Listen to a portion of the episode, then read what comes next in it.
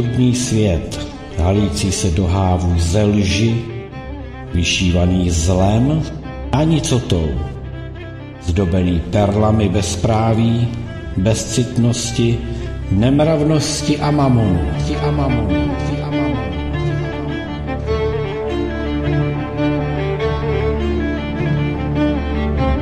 Krutá realita má své pozadí.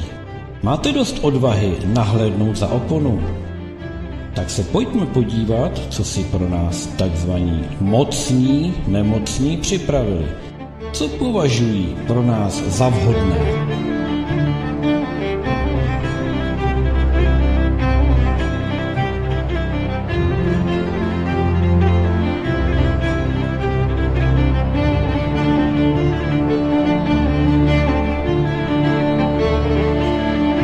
Nastal čas sundat masky.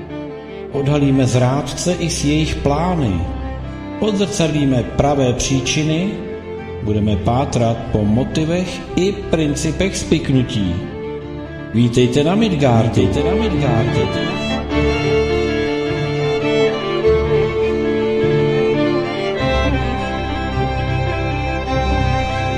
Držte se, protože přichází zemětřesení. Leckomu se zhroutí dosavadní mýty a manipulativní koncepty.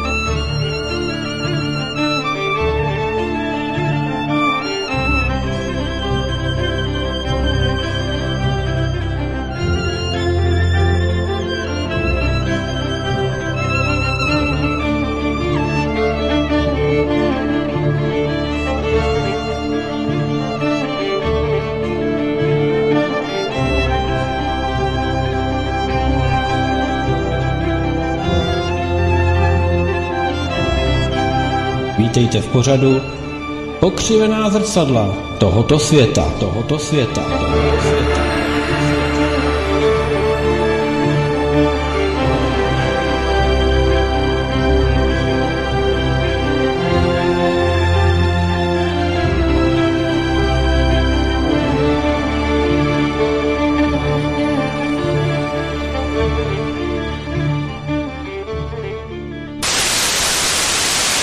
Tak jsme zpátky opět tady s Midgardem, pochopitelně Pavel. Eh, se vám věnoval dvě hodiny z Plzně, no a teď zase eh, tady máme eh, naše dvouhodinové okénko. A to by nebylo od 21. hodiny ksi pořadování pokřivených zrcadel tohoto světa, kdyby tady nebyla se mnou přítomna jak to nazvat? Tak eh, dobře, tak můj host, kdyby tady nebyla přítomna můj host, na půl hodinku s Míšou si takhle odskočila uh, Míša. Tak já tě zdravím, vítám tě, ahoj v novém roce. Ahoj Petře, zdravím všechny naše posluchače také v novém roce. Obligátní otázka, kterou si jistě nečekala. Budeš jistě ne. překvapená. Jak jsi prožila Silvestra? Je, to chceš opravdu slyšet? No tak pokud tak si ho nestrávila na infekčním nebo na toaletě, tak ne, si myslím... Ne, ne, ne, ne, ne. No. Asi zhruba ve čtvrt na jedenáct jsme to tady doma všichni zapíchli a šli jsme do postele, koukli jsme na nějaký film a snažili jsme se usnout, což se nám podařilo, ale o půlnoci nás to zase zbudilo. Ale myslím si, že jenom tak jako otočit se na druhý bok a spali jsme. Jsme nějaký za ty Vánoce a za ten celý rok 23 byli tak znavený, že Silvestr vlastně jsme neslavili. Tak na štědrý den jste začali konzumovat a na Silvestra jste už byli tak přežraný, že jste museli jít před půlnocí spát.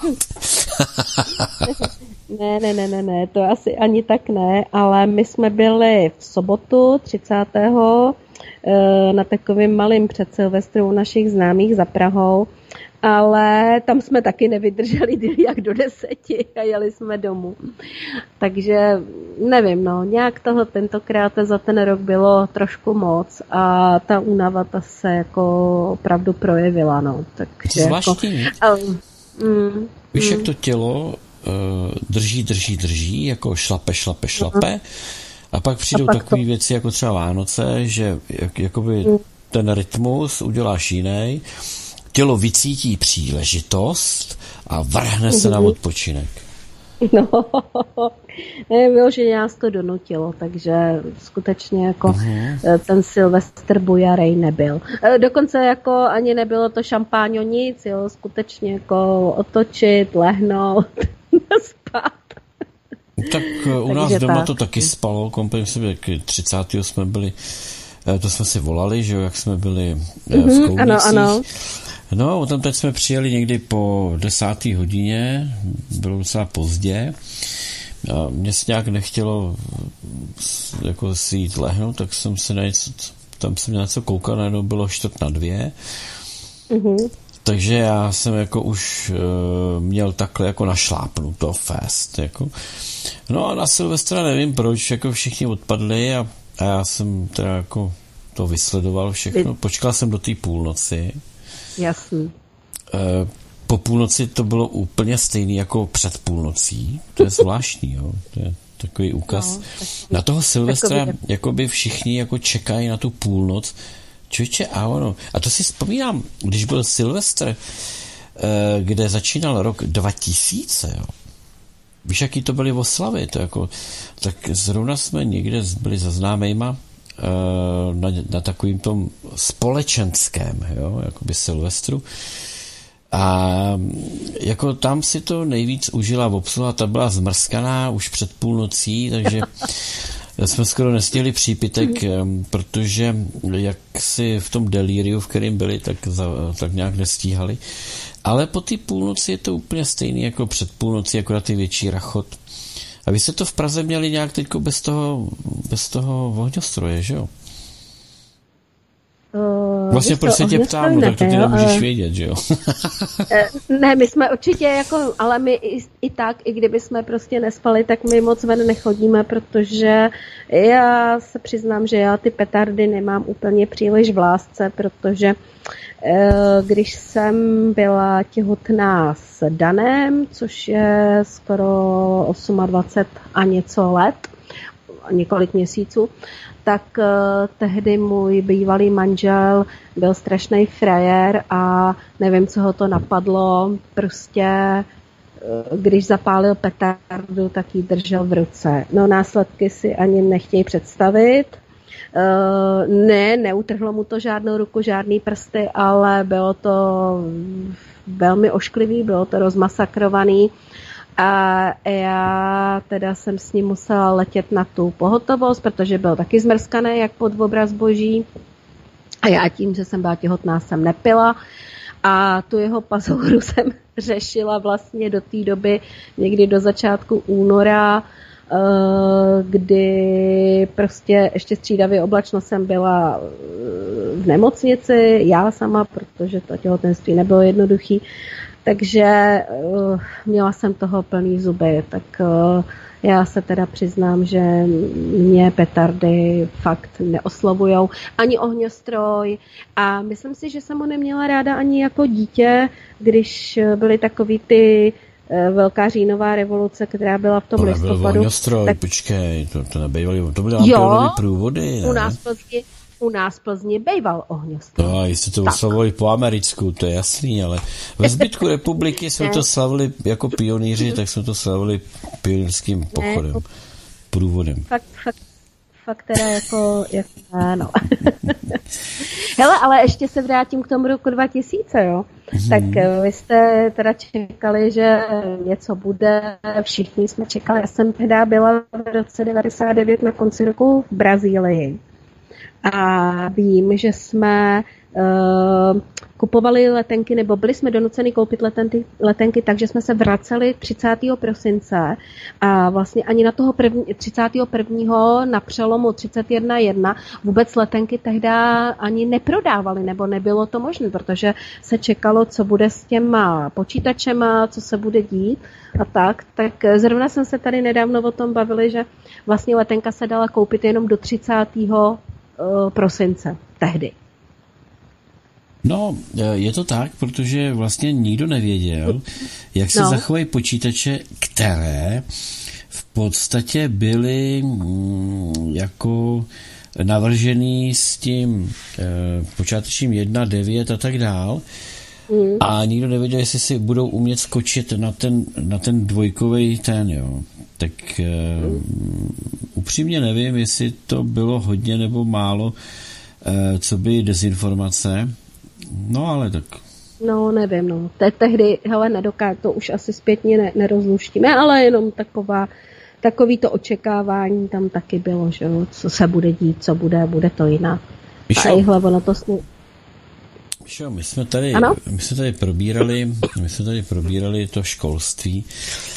E, ty ale pochopitelně jako auditorka, jako daňařka, tak nějak vidíš, jak se těm firmám, které spravuješ, jak se jim daří či nedaří. Já jsem tady svého času mluvil pochopitelně eh, při covidu eh, o tom, že eh, to, že se zastavila výroba na mnoha místech, že bude mít nějaké dozvuky a že pochopitelně na tu výrobní sféru je navázáno spousta dalších, jako jsou třeba daňaři, právníci, to znamená, že to všichni nějakým způsobem e, budou pocitovat ten, ten ekonomický úpadek.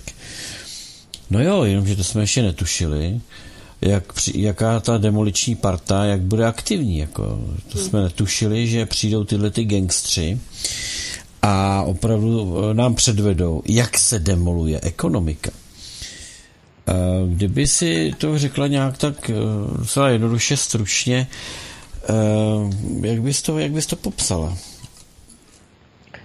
No já si myslím, že ten domeček z karet uh, začíná padat. Uh, třeba ze svého okolí nebo ze svého biznesu vím, že samozřejmě to všichni si dokážou přečíst, že automobilový průmysl uh, omezuje se výroba, prostě místo třech směn, jede se na dvě směny, někde na jednu směnu. No a následně na to, co? Těch aut se vyrobí méně, takže se jich méně bude převážet. No, takže třeba takové přepravní firmy, spediční firmy najednou zjišťují, že mají méně zakázek. Je složitější ty zakázky sehnat takže budou, nebo aspoň teda to, co třeba vím já, tak se tam omezuje uh, množství aut, uh, auta se třeba prodávají, uh, je velmi těžké sehnat náklad i třeba to vytížení tam zpátky, když se auta různě vozily i po Evropě. No a následně na to samozřejmě i ta firma mm, propouští zaměstnance, a takhle to teďka půjde dál. Teď uh, drahé energie budou likvidovat prostě menší živnostníky, uh, prostě nebudou mít na to, aby si drželi drahý kanceláře, vytápění. V podstatě Myslím i mladá si, Boleslav jako obrovská uh-huh. automobilka eh, chystá propouštění, a ne v malém. Ano, ano. Protože se VW přesouvá svoji výrobu uh-huh tam, kde jsou levné vstupní náklady, to znamená, kde jsou jednak lidé nechtí tak velké mzdy, protože eh, zdražování rovná se tlak eh, na lidi, aby přinesli domů víc peněz, tak za to chtějí, eh, to, na to mají odbory a, a tak dál. No a pochopitelně energie, že jo, energie jako takové, tak eh, kdo je potřebuje, takhle, kdo dneska nepotřebuje při i montáži, i výrobě, nepotřebuje energie, protože to auto je taky poskládané z nějakých komponentů, kdy se někde mhm. vyrábí. Já bych teď tu naši úvahu přerušil, máme na drátě Máme na drátě volajícího, tak uh, pojďme. Uh, Petře, já tě zdravím ve vysílání, ahoj. Tak já vás taky zdravím, Petr Luft, zdravím Išu, zdravím tebe a všechny posluchače. Počkej, eh, Išu si pozdravil, to je dobrý, a já mám tyko Míšu, takže musíš pozdravit Išu, která no, byla od pěti a ještě Míšu, která je teď že zdraví, tak to se omlouvám moc, nějak mi to zpívá Uša. Jo, to, to, to, jsou to úžasné obě dámy, takže tady nevidím nějaký rozdíl, takže, takže, takže zdravím Míšu. A chtěl bych reagovat na to, co tam bylo teďko předtím, tou poslední úvahou mluveno, a to sice oslavení Silvestra. Prosím vás pěkně, slaví vůbec někdo ten Silvestr, když to tak poslouchám, protože já ho taky evidentně vyhraněně dneska ne, ne, neslavím nějak jako, jo že bych do toho dal tu energii, to těšení na toho Silvestra a tak dále. To bejvalo všechno, bejvalo. A ono to asi je pořád, ale v jiných eh, jaksi e, sférách, e, jiných letech, e, jiných, jiným stáří a tak dále. Petře, základní jinak... otázka, je co slavit? No, to jsem chtěla říct. No tak je takhle, já nevím, jestli je to, já nevím, je co, jestli je co slavit není asi moc co slavit. Já spíš jako beru ten Silvestr takový den, kdy se setkáme e, v rodině, pokud jako vůbec je tady kdo k mání, protože dcera ta slavila nebo byla v Řecku. Jedna, jedna byla s manželem doma, ale měli jsme doma úžasnou naší Emičku, vnučku, takže s tou jsme si to v klidu už, už pár let za sebou tak vždycky nám přivezou Emičku No a my si to tady tak nějak užijeme toho Silvestra. Samozřejmě Emička tady eh, všelijak s, s babičkou hlavně, ta z ní udělá marfušu, takže jí všelijak naonduluje, na marfušu, namaluje a takový zábavičky. No a já tak nějak polehávám, chvíli koukám, chvíli polehávám, něco si s ním, něco se napiju a jsem takovej v klidu, občas jdu mezi ně, mezi ty dvě ženský. No a tak si to tak nějak užiju. Na Silvestra teda ten orloj musím vidět v té televizi, to jo, zase, to zase pozor, protože to vybouchne ten šampáň, to jo, to, to, to, to musí být. No a tak nějak to plyne v pohodě, absolutně nenechávám se zatáhnout do nějakých vyhraněných oslav, to ne. A co se týče těch eh, ohňostrojů a petard, tak to mám jako Míša. Já to nemám moc rád, nebo téměř vůbec to nemám rád. Ale pozor, jiný level byly 60. léta v Plzni, jak říkala Míša, kde jsme šli jaksi hromadně, nechci říct povinně, to jako povinně. To šli ty lidi, protože je to tam tahlo, na toho Vysalianoviče stali na nábřeží, to mi určitě Míša potvrdí. Ano. A tam to bylo úžasné, ty ohňostroje. Jo, to zase pozor, to byl úplně jiný level. Tak a to nechci říct, jestli to bylo v kontextu totáče nebo netotáče. Prostě ten eh, ohňostroj, tam já na něj vzpomínám a mm, bylo to úžasný prostě. Tak to, to jo, tenkrát to, to mi to bavilo, bylo to úžasná podívaná. No a dneska už vůbec jako, mě to otravuje, abych pravdu řekl, otravuje Dobře, tak... to, ty petardy. Dobře, tak no. přiměli jste mě k doznání. Já se teda přiznám. Ano. Já se přiznám, pro mě, já už vyhlížím ten Silvestr prostě, jo. Já už ho vyhlížím, já už se nemůžu dočkat toho Silvestra. Protože to všechno skončí konečně. Tím Silvestrem. No. Ta magorárna no, skončí, rozumíš? Jo, A pravda, já, si jdu, pravda, no. já si jdu nabarvit vejce, protože už očekávám pochopitelně uh, svátky Teda teď mě dostal. Co? Si jdeš nabarvit vejce. No, Já myslím. Odchytit Já zajíčka, že jo, no. protože to už no. za chvilku už to klepe na vrata. Takže upřímně řečeno, pro mě ten Silvestr je osvobození od těch vánočních jaksi zvláštností. Je to dobrý, jakože třeba člověk se vymarodí z něčeho, nebo, nebo že si odpočíne. To je pravda. A jenže je to dlouhý, prostě když jsme když jsme byli ve škole, když jsme jako na základce, tak jsem se těšil, protože byly prázdniny, že jo. Vánoční. No jasně, my jsme, to je jasný. To je jasný. A teď na co se máš těšit? Jako? V televizi nic nedávají. Nedej bože, ještě si to pustíš a bude tam nějaký proslov někoho moudrýho, ať je to rozvědčík anebo demolizátor. No to já vůbec, to vůbec, já ani nevím, že nějaký proslov nějakého rozvědčíka byl. Já akorát no. vím, že, že e, tak někdy jsem tady na netu koukal, že tam paní Marta Kubišová, úžasná e, umělkyně a, a dizidentka, nebo já nevím, co to bylo v té době, to ale nevymyslíte, jo. Ona dneska řekne, jak si váží toho, že jí pan prezident dal nějaký metál nebo co.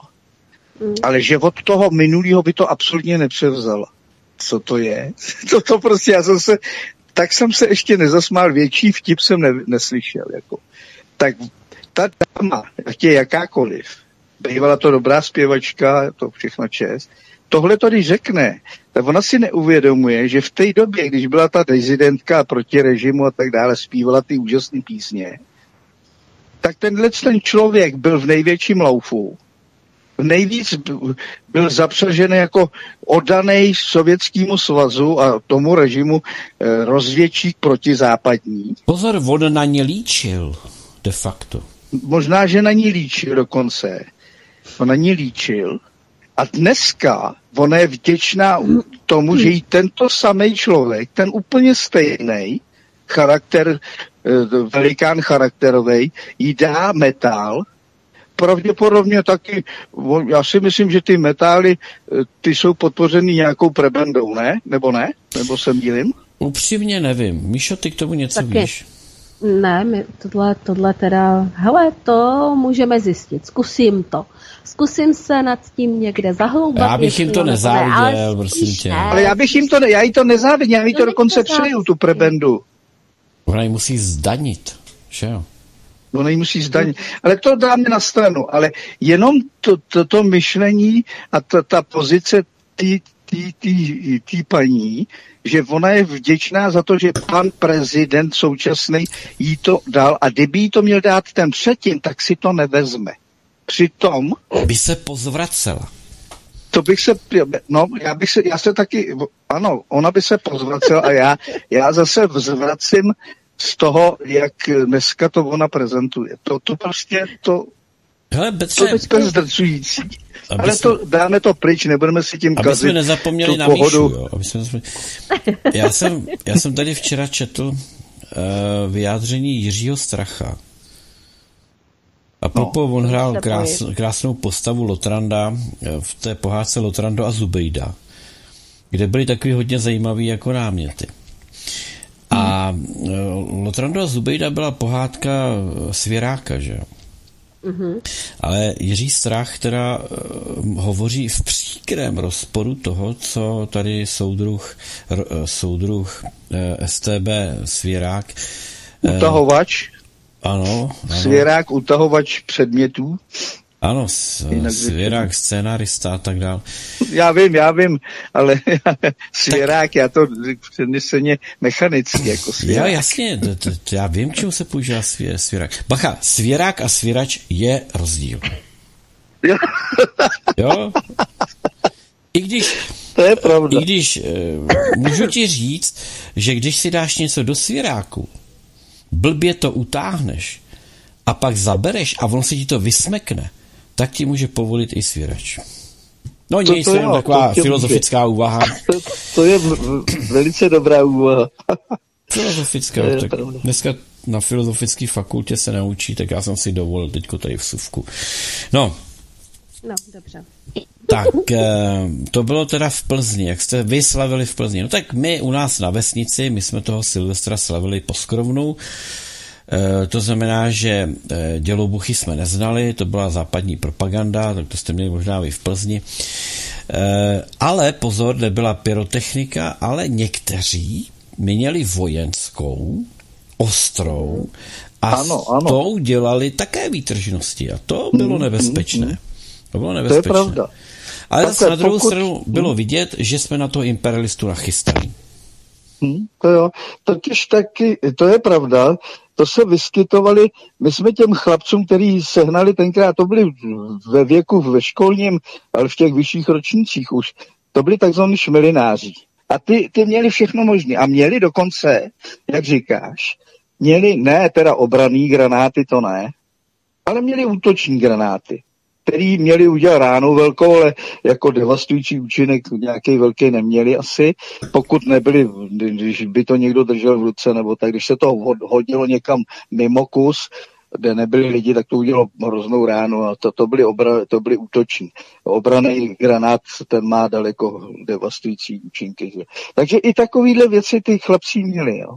Ale nebyli tak blbí, aby to házeli mezi lidi, to ne, to určitě Počkej, ne. Te, teď se zeptáme Míši. Míšo, jestli pak víš, co je nejdůležitější při použití granátu, ať je útočný nebo obraný? Skočit do kádě s kaprama. Ale ne, útočný granát. Chceš ho použít. Já to říkám záměrně, víš? Jasně, ale chceš použít granát. Co je nejdůležitější? Když ho chci použít? No, jasně. no musím ho odjistit, ne? No a dál? A hodit. Ne, dál musíš být vel, velmi dobrý čtenář, aby si si stihla přečíst návod k použití dřív, než ti to řachne v ruce, jako. ne, proč mluvím o té kádě s těma kaprama?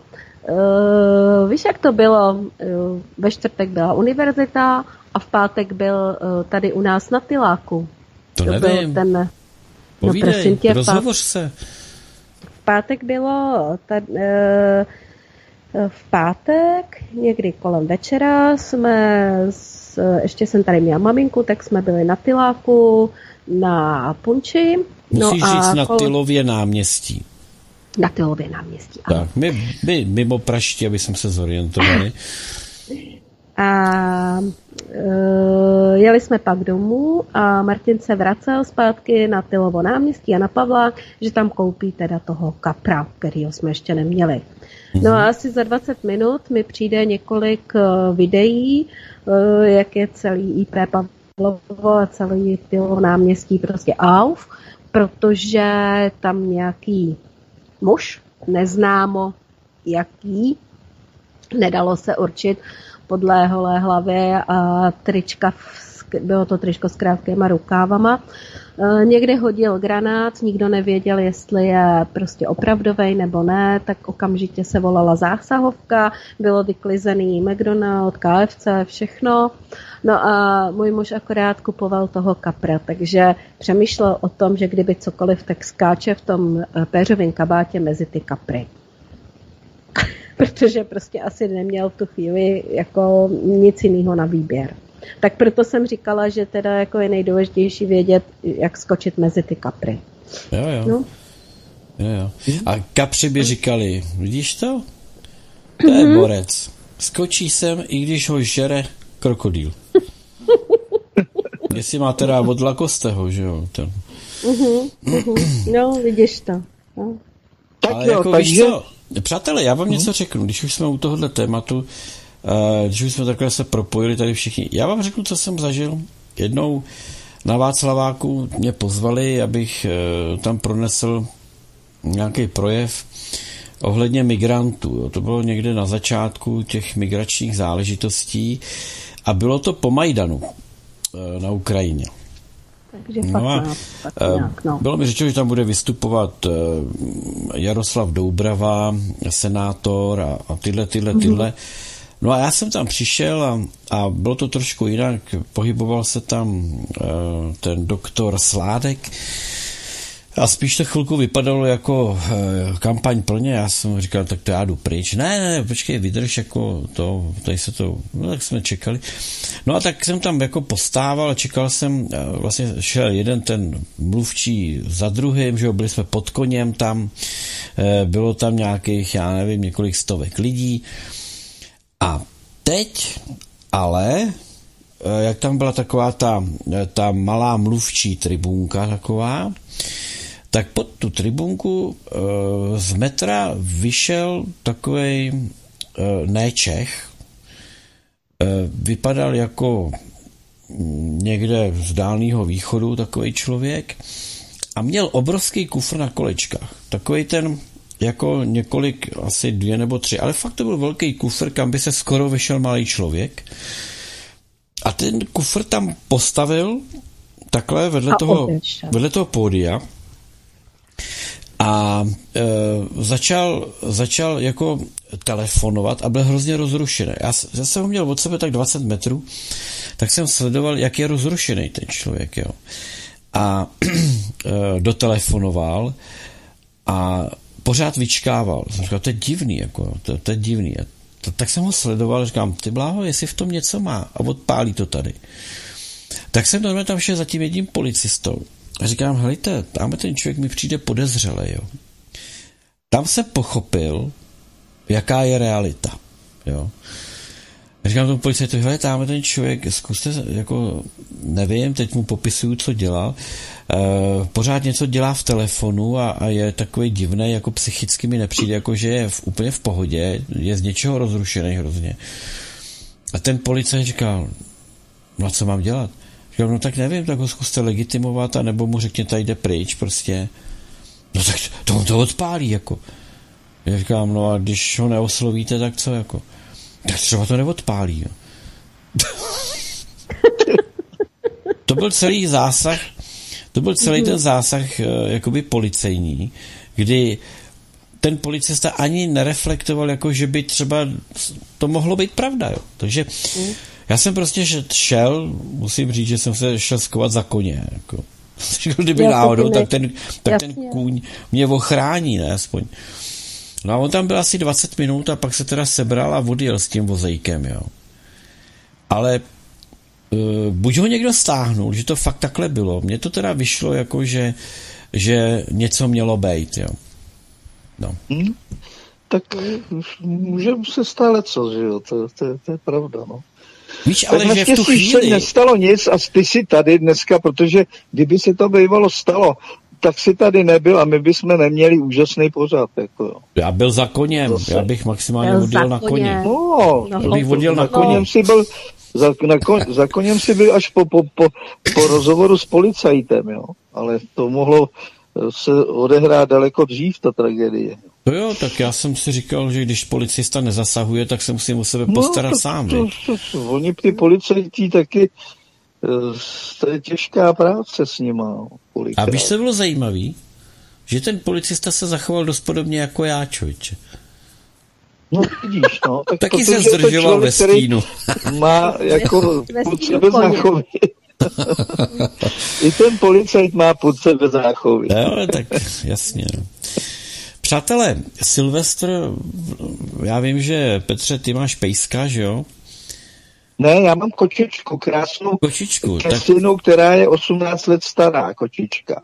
Tak ona už asi bude nahluchlá, takže jí to tolik nevadí, ale určitě těm no, zvířátkům... No, nahluchlá je, ale jinak v celku smyslu má, má třeba jenom asi dva zuby, už jenom chudák. A nahluchá je, ale vidí a všechno perfektně chytá ještě myši, takže bacha. Jo. S těma dvoma zubama, jo? Jo, jo, s těma dvouma zubama. To, to roztápe drápama, to, to se drápíme v pořádku, to jako zase pozor. No, to je klobouk dolů. Já myslím, že, se na, že na tu myš vycení zuby a ta myš normálně chcípne smíchy, jako, ale hele, taktika je taktika, viď? to je jasný. To rozhodně chcípne eh, smíchy, protože ty dva zuby jsou úžasný, jako jo. A taky mi ještě dokonce někdy mi s těma zubama jako naznačuje, že něco se jí nelíbí. Jo. Ona mi vyloženě nerafne, ale trošku jako mi tak jako stiskne, jako pozor. Já nevím, jestli jsi měl někdy kočku. Máme dva kocoury. zvíře. Máme dva kocoury. No. Jako, hm? No, kocour, kočka, to je stejný. Prosím? Prosím? Jestli se ty kocouři báli, těch petard? E, ty jako, my to tady máme tak jako z dálky, Uhum, uhum. Takže bylo to snesitelný, bylo to takový, jako že oni si vlezli do krabice a, a tam, tam jako se přitulili k sobě a byli v pohodě. Uhum. to je jasno. No. Ona zase ta kočka si dokáže poradit. To není hloupá, to někam zaleze. Jo, nebylo to, nebylo to nějak jako tak, že víš, že to je děsivý, bylo to z dálky, takže bylo to takový jako z no, doslechu no, víceméně. To, to. Takže v klidu, no. no kočka, tak, eh, kočka totiž ta, to točí a někam zaleze a aby měla klídek. Ta, ta není blbá kočka. To, Petře, dal jsi nějaké předsevzetí do nového roku? Já? Předsevzetí? No jasně. Já jsem si dal předsevzetí, abych si konečně už nějaký předsevzetí někdy dal. A jak to dopadlo? To uvidím teprve. Je takhle. Mhm. To teprve uvidím. Během roku si ho někdy možná nějaký dám. Nebo si taky nedám. Hele, tvůrčí lidé si nedávají předsevzetí. Proč? Protože takových splněných věcí máme za sebou za ten rok hafo. Přesně tak.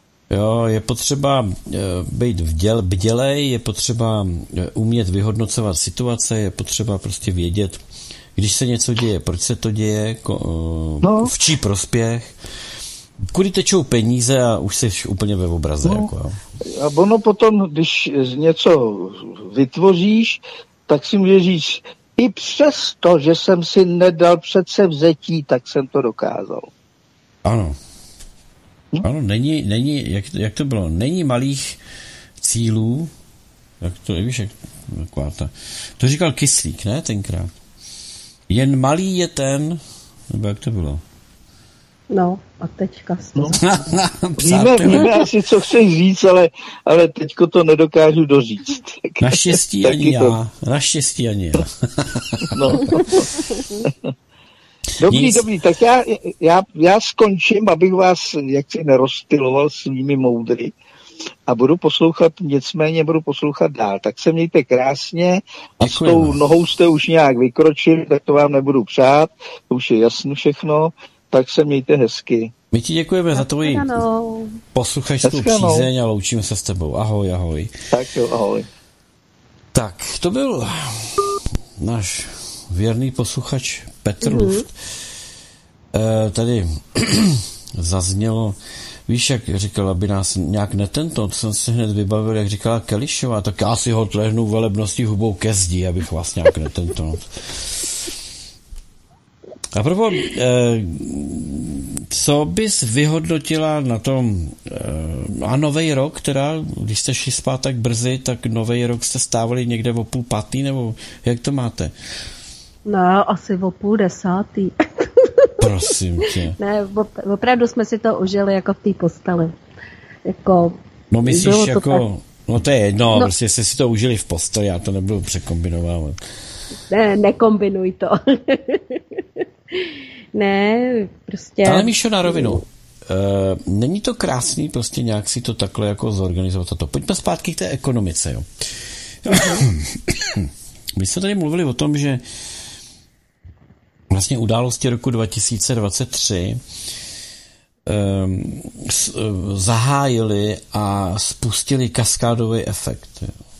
To uh, tady bohužel bych řekl, že Eh, ty firmy nemají naději, jako i když u toho covidu to třeba, že u toho covidu to vypadalo jako, že všechno se nějak přežene, nikdo sice neví, jestli to bude na měsíc, na dva, na tři, co bude muset mít zavřenou provozovnu nebo nějakou výrobnu, ale vědělo se, že to prostě nějak tak skončí a pojede se dál. Ale to znamená, že lidi mohli, dejme tomu, šáhnout po nějakým polštáři finančním, a mohli nějakým způsobem reflektovat eh, tu, ty události a, a, tu situaci.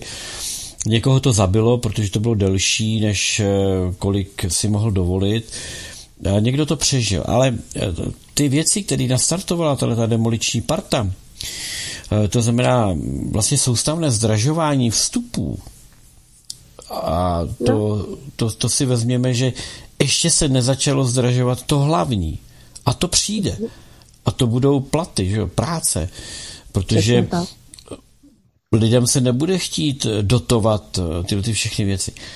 Nejhorší ti na tom je ale, myslím si, ta věc, že to nemá racionální základ, že to je prostě vymyšlený, že to je že to je jenom to je zadání. o tom, že to je to zadání, je zadání. Ano, že to je schválnost, jo, rozumíš? Uh-huh. Uh-huh. Ale ku podivu, je to špatně.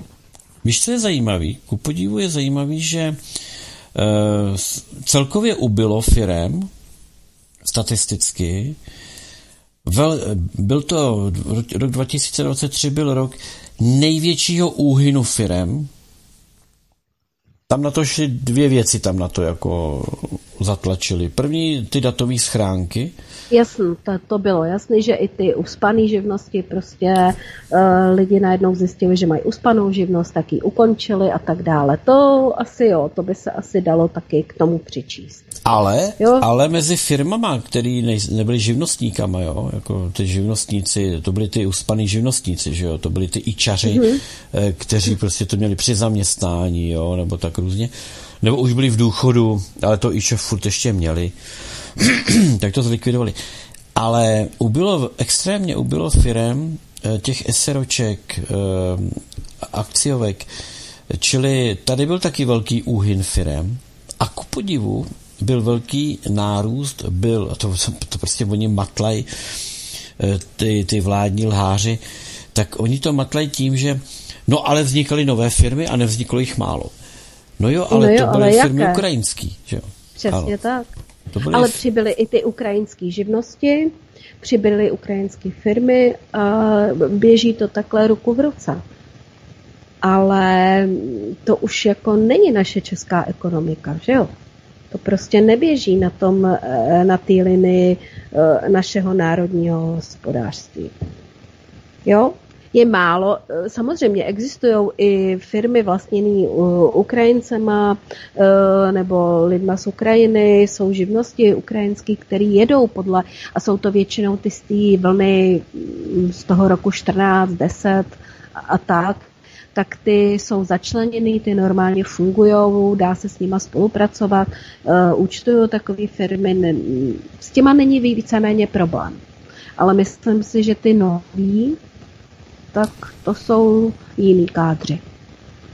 No a dobře, teď, teď si řekněme, eh, Existuje způsob, jak se taková firma vyvede peníze na Ukrajinu? Dejme tomu, že tady vznikne seročko, to SROčko má ukrajinské vlastníky, to může být, to je v pohodě, to zákon jak si nezakazuje. No a teď je otázka, že když eh, může to být buď eh, firma ceřiná nějaké ukrajinské firmy, anebo naopak tahle ta česká firma, jakoby, si udělá uh, dceru uh, na Ukrajině. Hele, já ti nevím, jak to tam teďka funguje vůbec s placením daní a s fungováním firm. To ponechme, jenom jestli je to v eh, našem prostředí, jestli jsou za těchto okolností vyveditelné peníze. A tak vyveditelný je to asi vždycky. A pokud to není vyveditelný, tak se to odveze v kufru, že jo? To je další věc. No ne, myslím, o, o, o FIKu to znamená, jako dostaneš to dodaní tak, že založíš na Ukrajině firmu, jo, která jo, jo, má vysoký, určitě. vysoký základní mění, eh, ty, ty použiješ ze zisku tady, použiješ respektive e, z financí no. tady a tím se zbavíš povinnosti tady platit daně, jo. Eh, ne, nezaplatíš ale... daň, protože nemáš z čeho, protože si použila ty protože peníze. to odve, odvedeš to, odvádíš to na tu Ukrajinu, která ti tam prostě dělá, ale říkám ti, já teď jako nevím, jak to hmm. tam úplně funguje, protože si myslím, že tam z tohohle nefunguje skoro vůbec nic. No, když zaplatíš, tak tam funguje všechno. no, ale to tak, jako... Uh, jo, takže jo. Uvidíme, jako ty, ty, mně se líbí ty keci, jako jo, že ty Ukrajinci nám tady tu ekonomiku, jako že nám ji pomůžou. Teď jsme si tady dali jednoduchý příklad toho, jak, jak je to všechno uh, přání uh. otcem myšlenky, jo. A oni se na to připravují, jo? Třeba jako, vím si to, že od letoška, od včerejška teda platí to, že můžeš si koupit auto dražší než 2 miliony, eh, v základu bez DPH, eh, ale odečteš DPH jenom ve výši těch eh, odpovídajících těm dvou milionům a odepíšeš ho taky pouze do těch dvou milionů. Dražší ne. Ale už se o tom mluvilo tři čtvrtě roku zpátky, byl to takový návod, aby si ty dražší auta, který teda jako mají, tak aby si je nakoupili dřív, aby si to mohli uplatnit. Jo? jo. To je třeba, to byl takový návod. Nebo eh, si třeba vem i ty uh, vysoké daně sektorový, že jo, uh, pro ty různé odvětví, jakože banky a pojišťovny a No tak. a to jsem Taky chtěl, si... teďko si mi přesně vzala vítr z plachet, no, jo. No, no. Tak, Taky se o tom mluvilo strašně dlouho, rok, roka půl dopředu, že to bude, aby si to uměli nastavit. Aby Pozor, si to 100, uměli 100 miliard, skoro 100 miliard to mělo přinést do rozpočtu. Mm-hmm.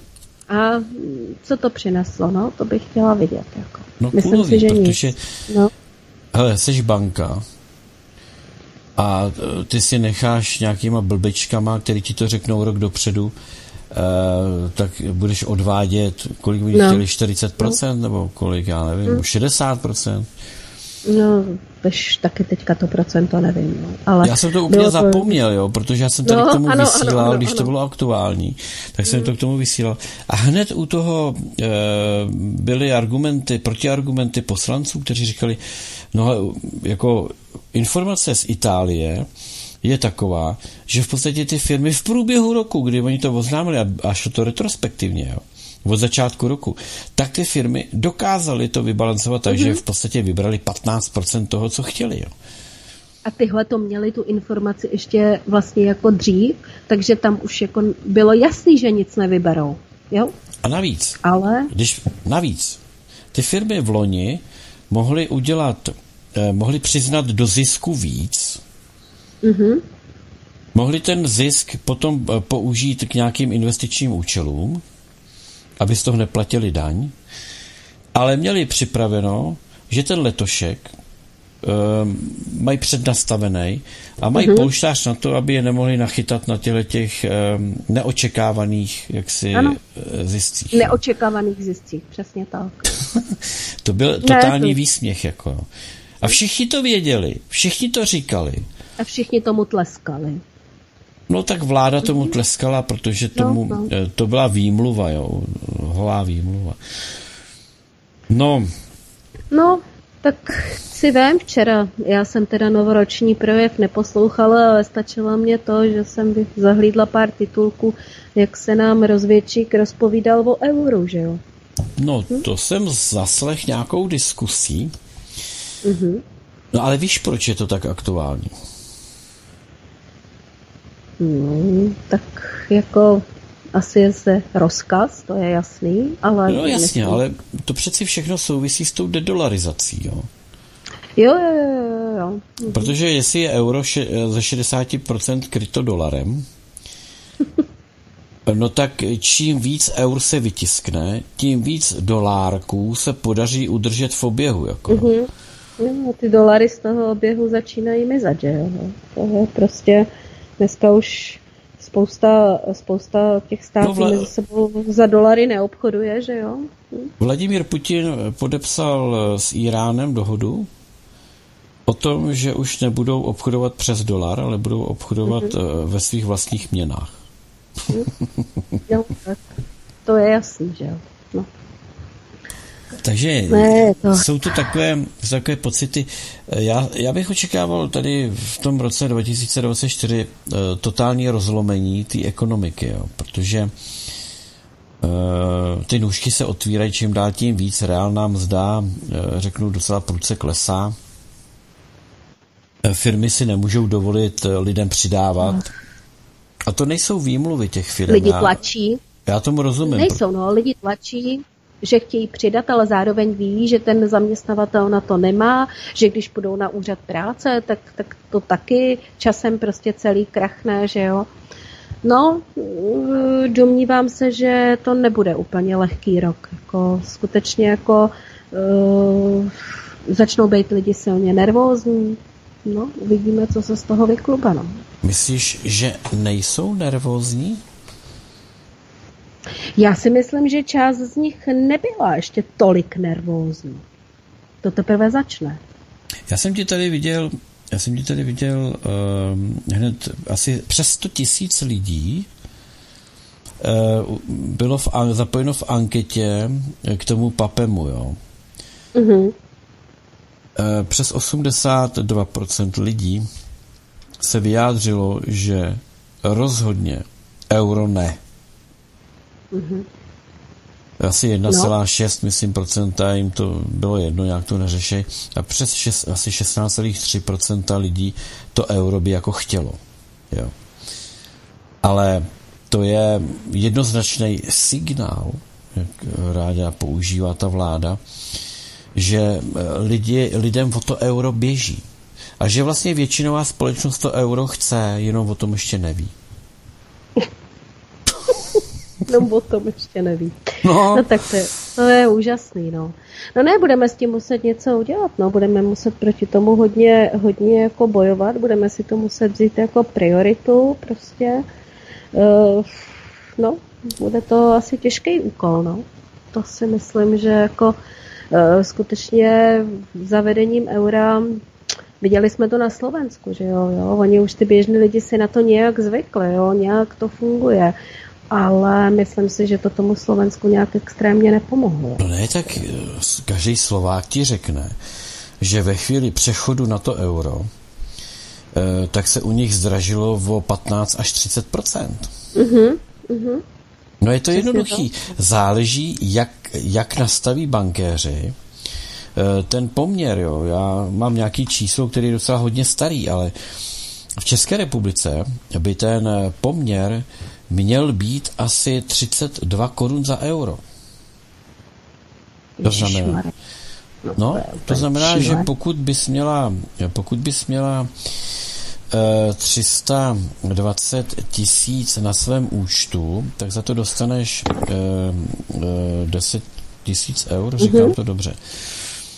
Jo, dostaneš 10, mm-hmm. 32 tisíc, 320 tisíc. To, to, to 10 tisíc. No, 10 tisíc, ano, 10 tisíc mm-hmm. euro by si za to dostala. Ale dneska, dneska desi, za 10 tisíc eh, euro dáš 20, asi 245 tisíc, dejme mm-hmm. tomu, jo, dokonce možná i míň. Tak, eh, nebo to je kupní síla, kterou tady máme nějak definovanou. A to je divný, že jo? Znamená, to by taky měli říct eh, jako lidem, kteří jako křičí za to euro, že v tu chvíli se jim všechno zdraží. Všechno. Já si myslím, že oni uh, tyhle si, co křičí, že to euro chtějí, vůbec tomu podle mě jako nerozumí. Jakože vůbec neví, co ti, oni chtějí být evropští, oni chtějí prostě, ano, máme mít euro, jsme v Evropě, prostě super. Mám prostě takové obavy, že naprosto o tomhle tom nepřemýšlím. A nebo mají tolik, že jim to vlastně vůbec Ještě to nenutí přemýšlet. Tak, že to tady nenutí. No. Mám tady eh, pár příkladů, jo. Eh, z toho, z té minulé republiky, co všechno jsme vyváželi. Látky z textilních závodů v Trenčíně, eh, výrob, to je rok 47. Výrobky mm-hmm. jemné mechaniky a optiky 1948. Mm-hmm. Moravolen 1948, plzeňské pivo 1949, hliněné kuličky na svrkání 1950, Fatrofan 1955, slovácká slivovice 1955, sladké výrobky bratislavského závodu Stolwerk 1956, smaltované nádobí značky Sphinx 1957, sklárny Český křišťál 1957, Zajíci 1957, motocyklové závody ve Strakonicích 1959, univerzální rypadlo 1961, lesní plody 1963, houby myšleno teda houby, jako. 1963, filmové kamery 1964, jablonecká bižuterie 1965, raci 1965, obráběcí a tvářecí stroje 1971, hračky 1971, čokoládové figurky na stromeček 1971, vánoční skleněné ozdoby 1971, autojeřáby 1974, sedací nábytek 1977, Interlov 1979, Bažanti 1979, vozidlo pro sběr tuhých odpadků 1980, výrobky mlékařů z Polné 1981, Peří 1981, lesní traktory 1981, mačety 1981, květiny. 1982, hokejky. 1982, mm-hmm. skládací kuchyňský pařák. 1982, hlemíždi v roce 1983, varhany. V 1989. Je tady napsáno, že samozřejmě toto je jen pár malých příkladů, vyváželo se toho mnohem více, prostě od špendlíku až po lokomotivu, včetně velkých investičních celků. Jen o této posledně zmíněné tématice e, má načteno tady autor asi 10 knih. Kolik knih by se dalo napsat o současné výrobě, výstavbě, natož exportu? mm-hmm. no, to vyvážíme teď. Bohužel, no. E, ekonomika eh, je věc, která e, je hybnou silou té společnosti. E, to, jak bude fungovat střední vrstva, to jsou živnostníci, malé rodinné firmy a podobně, to určuje to určuje eh, tu budoucnost té společnosti. Eh, kolik rodin si bude moci dovolit eh, mít děti na škole? Kolik rodin si bude moci dovolit spoustu věcí? To je obrovské, řeknu, obrovská tragédie, do které se řítíme a lidé si to moc neuvědomují. Bohužel. Ale až si to začnou ne. uvědomovat, bude pozdě, víš. Ne, to je přesně ten domeček z těch karet, jo, který uh, já to cítím, cítila, už jsem to rok, dva zpátky. Ano, po tom covidu se to nějakým způsobem zvedlo, ty lidi se třeba trošku otřepali, ale už i tak to prostě mělo sestupnou tendenci. A teď, teď prostě jako se jenom bude čekat, kde to začne první bouchat. Když si vím, co se zavírali. Zavírali se ty hutě, že jo, teďka. Sklárny, sklárny jsou zavřený, vyhaslí, že jo, různý pekárny. A to půjde jedno po druhém. Ale přesně, ty lidi, eh, že zavřou tu firmu, jasný, ale co bude dál? Kam půjdou? Půjdou na úřad práce? Ale tam dlouho ty peníze taky nebudou. To taky není bezedná studnice. Půjčej si peníze, půjčej. No, asi. ale no, asi. Ale ono jako a co to je to půjčování? A co je toto půjčování si peněz e, do toho společného rozpočtu? Jednou ty peníze zaplatí ty, kterým ještě něco zbylo. No.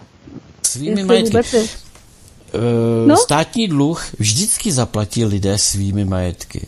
Lidé toho státu jsou ručiteli za ten dluh svým majetkem.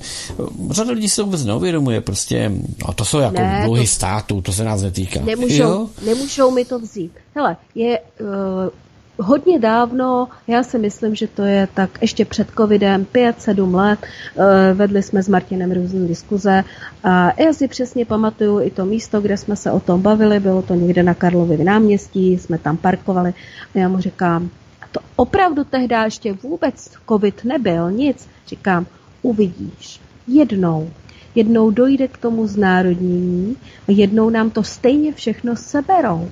A on tak na mě koukal a říkal, no, tak jako já si to nemyslím a tak dále. Ale teď to k tomu všechno spěje. Teď vlastně ten stát projel, uh, prostě rozfrcal, když to tak řeknu, i ten náš majetek, to, co my jsme jako se snažili vydělat, to, aby prostě ty naše děti se měly líp, když to ten stát projel. Ale tady, kdyby na mém místě byl Karel Světnička, tak ti řekne, ale to nemáš, Míš, opravdu. to se neznárodní, pozor, to se neznárodní. Mm. To by bylo v no. případě, to by bylo v případě trošku jiném.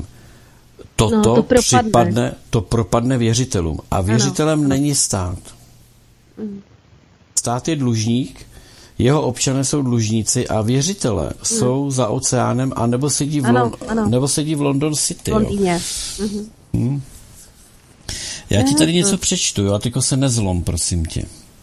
Já sedím, je to dobrý. Změna podpory školního stravování pro rok 2024. Bavíme se o tom, že bude v této společnosti hůř a hůř. Už jste se dozvěděli o plánované změně, že ne? Ve zkratce. Změní se podmínky, za kterých mohou nestátní, neziskové organizace přispět na školní stravování žákům, jejichž rodiče se ocitli v nepříznivé finanční situaci. Nově nebude možné přispět například žákům, jejichž rodiče jsou v exekuci či insolvenci. Mně to hlava nebere, jaký názor na to máte vy. Je to zejména bod 2.2.2 z této je tady odkaz na stránky Ministerstva školství a něčeho dál. Výzvy MŠMT. Žáka lze podpořit z výzvy, čili to jsou ty, eh, ty dotační mhm. záležitosti, pouze v případě, že Zákonný zástupce dítěte není příjemcem dávek v motné nouzi, nepobírá dávky pěstounské péče, nečelí exekuci či insolvenci. Co z toho vyplývá? Že v podstatě ti, kdož to budou nejvíc potřebovat, tak to nedostanou. Děti, děti rodičů, kteří budou v eh, insolvenci nebo v exekuci, protože je stát okrata odrbal, protože jim banka sebrala barák, protože nemají zaměstnání, tak se ani v té škole nenajedí. Mm. To má velkou logiku, ne? Tak proč by to potřeboval? To, to by mě teda zajímalo, kdo to teda bude pobírat, když ty rodiče ty, kteří nežádají o dávky, nejsou v exekuci, nemají... Ale člověče, tak já nevím. To, to asi jako je někde nějak něco špatně, ne? Někde udělali soudruzi Sender chybu. no nic. E, čas se naplnil, my jsme tady měli Petra, tak jsme to trošku dneska protáhli, je z toho hodinka, ale probrali jsme ten nátisk do toho, co budeme probírat v těch uh-huh, dalších ano. pořadech, kdy e, se bude takhle, kdy ucítíme a pocítíme vliv toho úsporného balíčku. Já myslím, že to bude velmi brzo, že se to opravdu bude dotýkat nás všech a bude to velmi rychle. To je jedna perla na závěr, jo. E, třeba zdražila kojenecká voda, jo. Protože všechny mm. nealkoholické nápoje spadly e, do, do vyšší, 21. Mm-hmm. do vyšší mm-hmm. sazby, jo. třeba. E, já si myslím, že Fialová vláda opravdu plní svoje volební sliby už se, už se ví a už se tak nějak jakoby to přijímá i v médiích, že vlastně ty 3% na potravinách stejně spolknou řetězce. Mm-hmm. Tak Já, budou ne. zlevňovat, jako to bych chtěla vidět. Míšo, kdyby si spravovala nějakou firmu, která by měla 170% marži, myslíš si, že to je v pořádku? Podle zákona. A tak jako, víš co, eh, jaká je marže, to ti žádný zákon neurčuje. To je o tom, jaká je nabídka a poptávka. Jo, ty, není nikde daný žádný zákon, že prostě ty nakoupíš za 10 a prodáš za 100 a když ti to ta dotyčná protistrana prostě koupí, tak to tam není. Ale samozřejmě eh, ten, který to za to 100 kupuje, by se asi měl pídit po tom, že ten, co to nakupuje za těch deset, tak tam asi jako, jo, ta disproporce je. Ale nemáš na to žádný zákon, který by tě omezoval nějaké tvoje Ale existuje, ne? Něco jako, jako o přiměřenosti. No, No, tady u toho zisku asi ne. Tady bychom možná mohli mluvit o tom, uh, jestli tam třeba uh, nejedou ty velký řetězce uh, nějaký ty svý monopoly. Jo? To znamená, že když je to v Lidlu levnější, tak je to v Albertu dražší a pak zase naopak. Ale v celku, když se to sečte, tak ty ceny jsou jako asi tak nějak jako průměrně. Jo, rozumíš? Tak to by asi o tom by se dalo hovořit. Hele, rozumím, Ale... a příčí se mi to rozumět tomu. No, no, no, no, no, no, no, no, no, já ti rozumím, že se ti to příčí rozumět. Ale myslím si, že jako nějaký mm, nějaký zákon, eh, určitě, ať pátrám v paměti, jak pátrám, tak uh, spíš možná dobré mravy mm-hmm. by se mohlo nazvat. Jo? Píši mi tady Jarda přiměřený zisk. No, teď jsme to tady vysvětlili. Ehm, já si myslím, já si myslím, že tato vláda rozdělila společnost minimálně na dva tábory. Jedni jsou preferovaní a můžou všechno, a druzí to musí financovat a musí držet hubu. Mm-hmm. To je základní rozdělení té společnosti. A toto, co jsem řekl, je v podstatě o tom, že jedni lidé jsou mají jiná práva, mají, mají jiné možnosti, eh, intolerance vůči ním je vysoká, nebo subjekty, a druzí pochopitelně jsou cenzurovaní, jsou mm-hmm. utlačovaní, potlačovaní, eh, vůči ním jsou neustále výpady, jsou dehonestovaní a tak dále. Já si myslím, že to, má, že to jsou tradiční znaky fašizace společnosti kdy vytvářením nerovných podmínek pro život eh, je vlastně dáváno najevo, že jedni lidé jsou jaksi lepšími lidmi a druzí mm-hmm. jsou ti, kteří to mají zaplatit. Tak si to vím, jak to bylo. První, co byl obrovský zásah na rozdělení lidí do nějakých skupin, byl COVID. To bylo první. Pak po covidu tak se to nějak setřepalo, přišla válka na Ukrajině. Zase se to rozdělilo. Po válce na Ukrajině přišel Izrael. Ještě mezi tím byl Karabach, že jo, a tak dále. A vždycky ty skupiny těch lidí se nějakým způsobem prolínají, ale pořád se to rozděluje a pořád se evidentně prostě z těch dezolátů, kam by se to jako takhle dalo nazvat, tak eh, ty mají ty čím dál tím horší názory, čím dál tím jsou víc rebelovatější, čím dál tím víc prostě eh, se jim všechno nelíbí a oni přidávají. Oni přidávají a rozdělují to. A rozdělují to ještě víc, že jo? Jo? Myslím si, že takových věcí ještě možná pár přijde a pak už asi já nevím, jestli nás odstřelí, nebo co s náma udělají. No, já nevím. Známé heslo říká rozděl a panuj. A panuj. Mhm. Tak. Mhm. Rozdělená společnost není schopna se semknout a Přesně jít tak. je vyházet na tu ulici mhm. nebo do Vltavy. Ale, ale pozor. dělají. No. Ale pozor, musím k tomu dát dovětek. Ale to je pouhá metafora, kterou jsem použil. Mm-hmm, Nerad bych skončil. Chill. Ano. tak. No. No dobře, Míšo, tak ehm, to je asi pro dnešek všechno. Já ti děkuji za to, že jsi byla mým hostem. Děkuji, že jsi udělala takhle eh, v druhý den eh, toho roku 2024, že jsi udělala takhle čas. No a budu se těšit za týden. Já se také budu těšit za týden. Eh, musím ti říct, že jsem se docela i těšila na vysílání, takže to bylo takový moc fajn. Eh, přeju všem posluchačům krásnou dobrou noc a tobě Petře také a ještě si tu hodinku užij to vysílání. Děkuji, děkuji, Ahoj. mi se krásně pozdravuj, ahoj. Ahoj. Tak, to byla Míša. No, pokud se vám něco na tom, co tady nějak tak probíráme, nelíbí, jo, tak mám tady takový krásný streameček. Jo. E,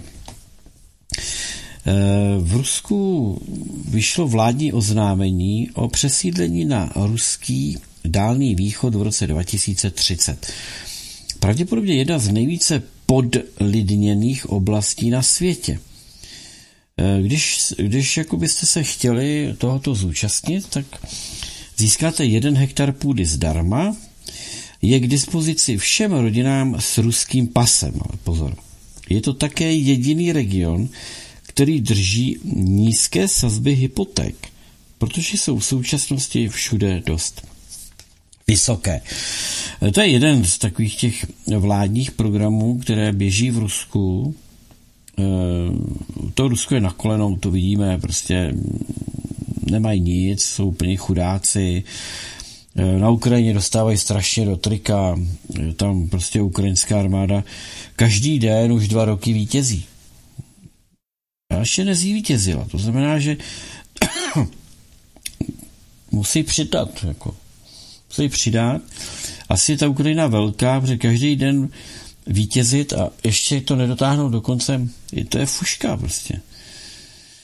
No, ale máme tady Eh, jednu zásadní věc a to je spor mezi Českou republikou a Ruskou federací.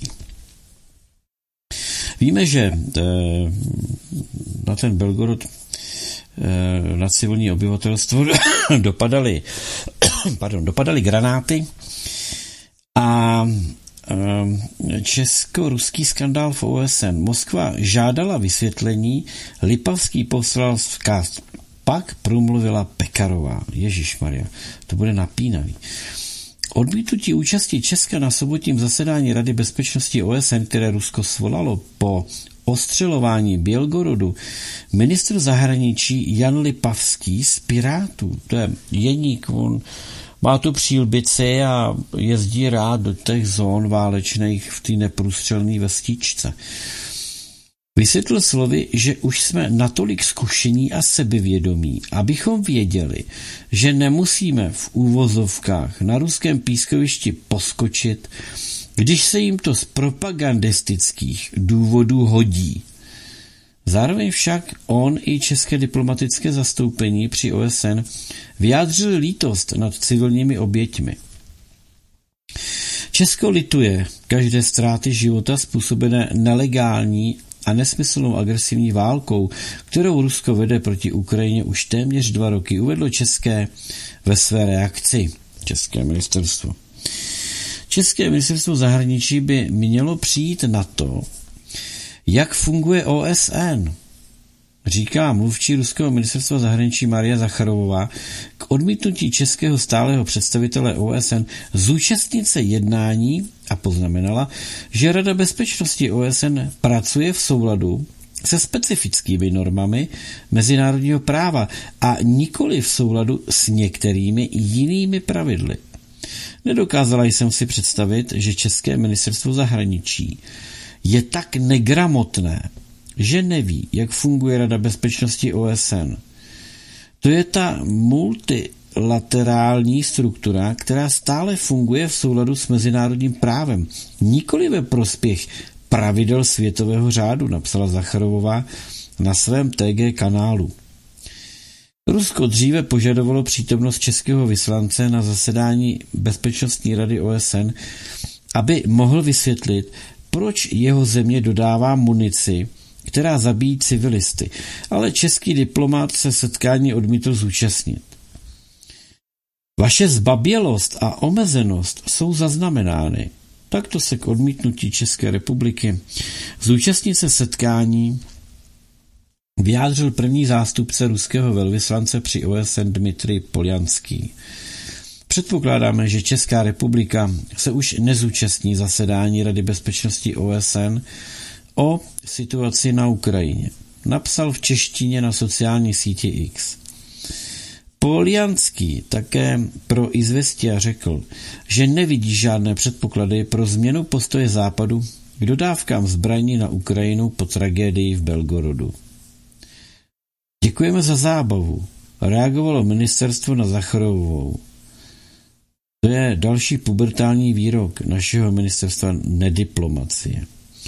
Víte, nejstrašnější je, že ten debil nám dělá ostudu po celém světě. Je to hňub, který nedokáže jaksi uh, se přímo postavit věcem a jít tam prostě říct, že Česká republika podporuje uh, ukrajinskou stranu, protože se domnívá, že to je tak a tak. Je celé.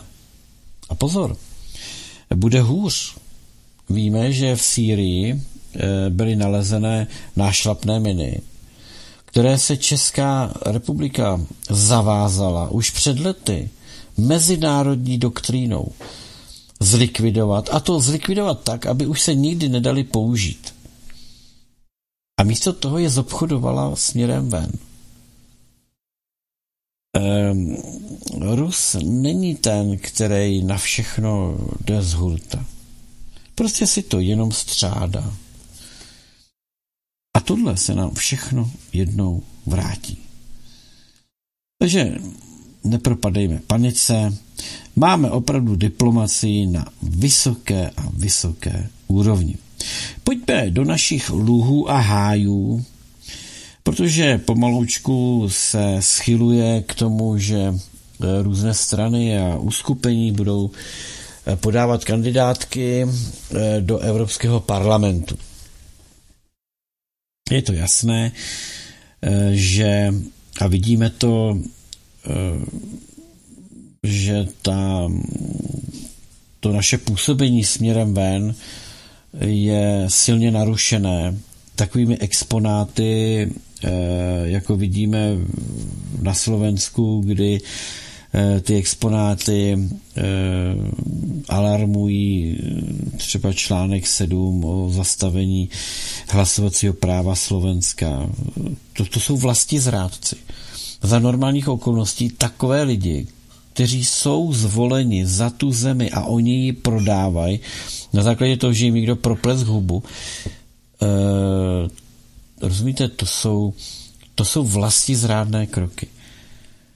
No a my jsme se tady bavili xkrát, že i Česká republika by se měla zahloubat nad tím, jestli e, takový exoti a exponáty, jako je e, Jourová a řada dalších, jo, jestli by tam měli být. E, vznikl nový politický subjekt Stačilo. Přinášíme vám pro informaci záznam tiskové konference nově vzniklé koalice po vzoru koalice Spolu. Spolu nebo Stačilo. Koalice podle prohlášení vznikla pro volby do Evropského parlamentu. Bohužel v prvopočátcích se zatím toto uskupení jeví svým způsobem spíše jako jedno z nejbizarnějších uskupení, jaké na naší opoziční scéně mohlo kdy vzniknout. Jakkoliv chápeme nutnost změn, tak koalice vedená KSČ je pro nás stále neakceptovatelná, a to z několika důvodů.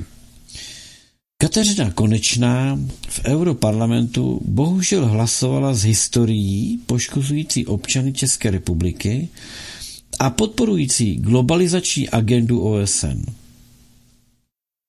Kateřina Konečná, to je lídr této, stačilo. Kateřina Konečná v době covidové ani nepípla. Ani v Europarlamentu, ani u nás doma. Pozor, hezky a medově mluvil před volbami i Fiala. Ondra Dostál na tiskové konferenci zmiňuje přeshraniční zdravotní péči. To snad nemůže myslet vážně.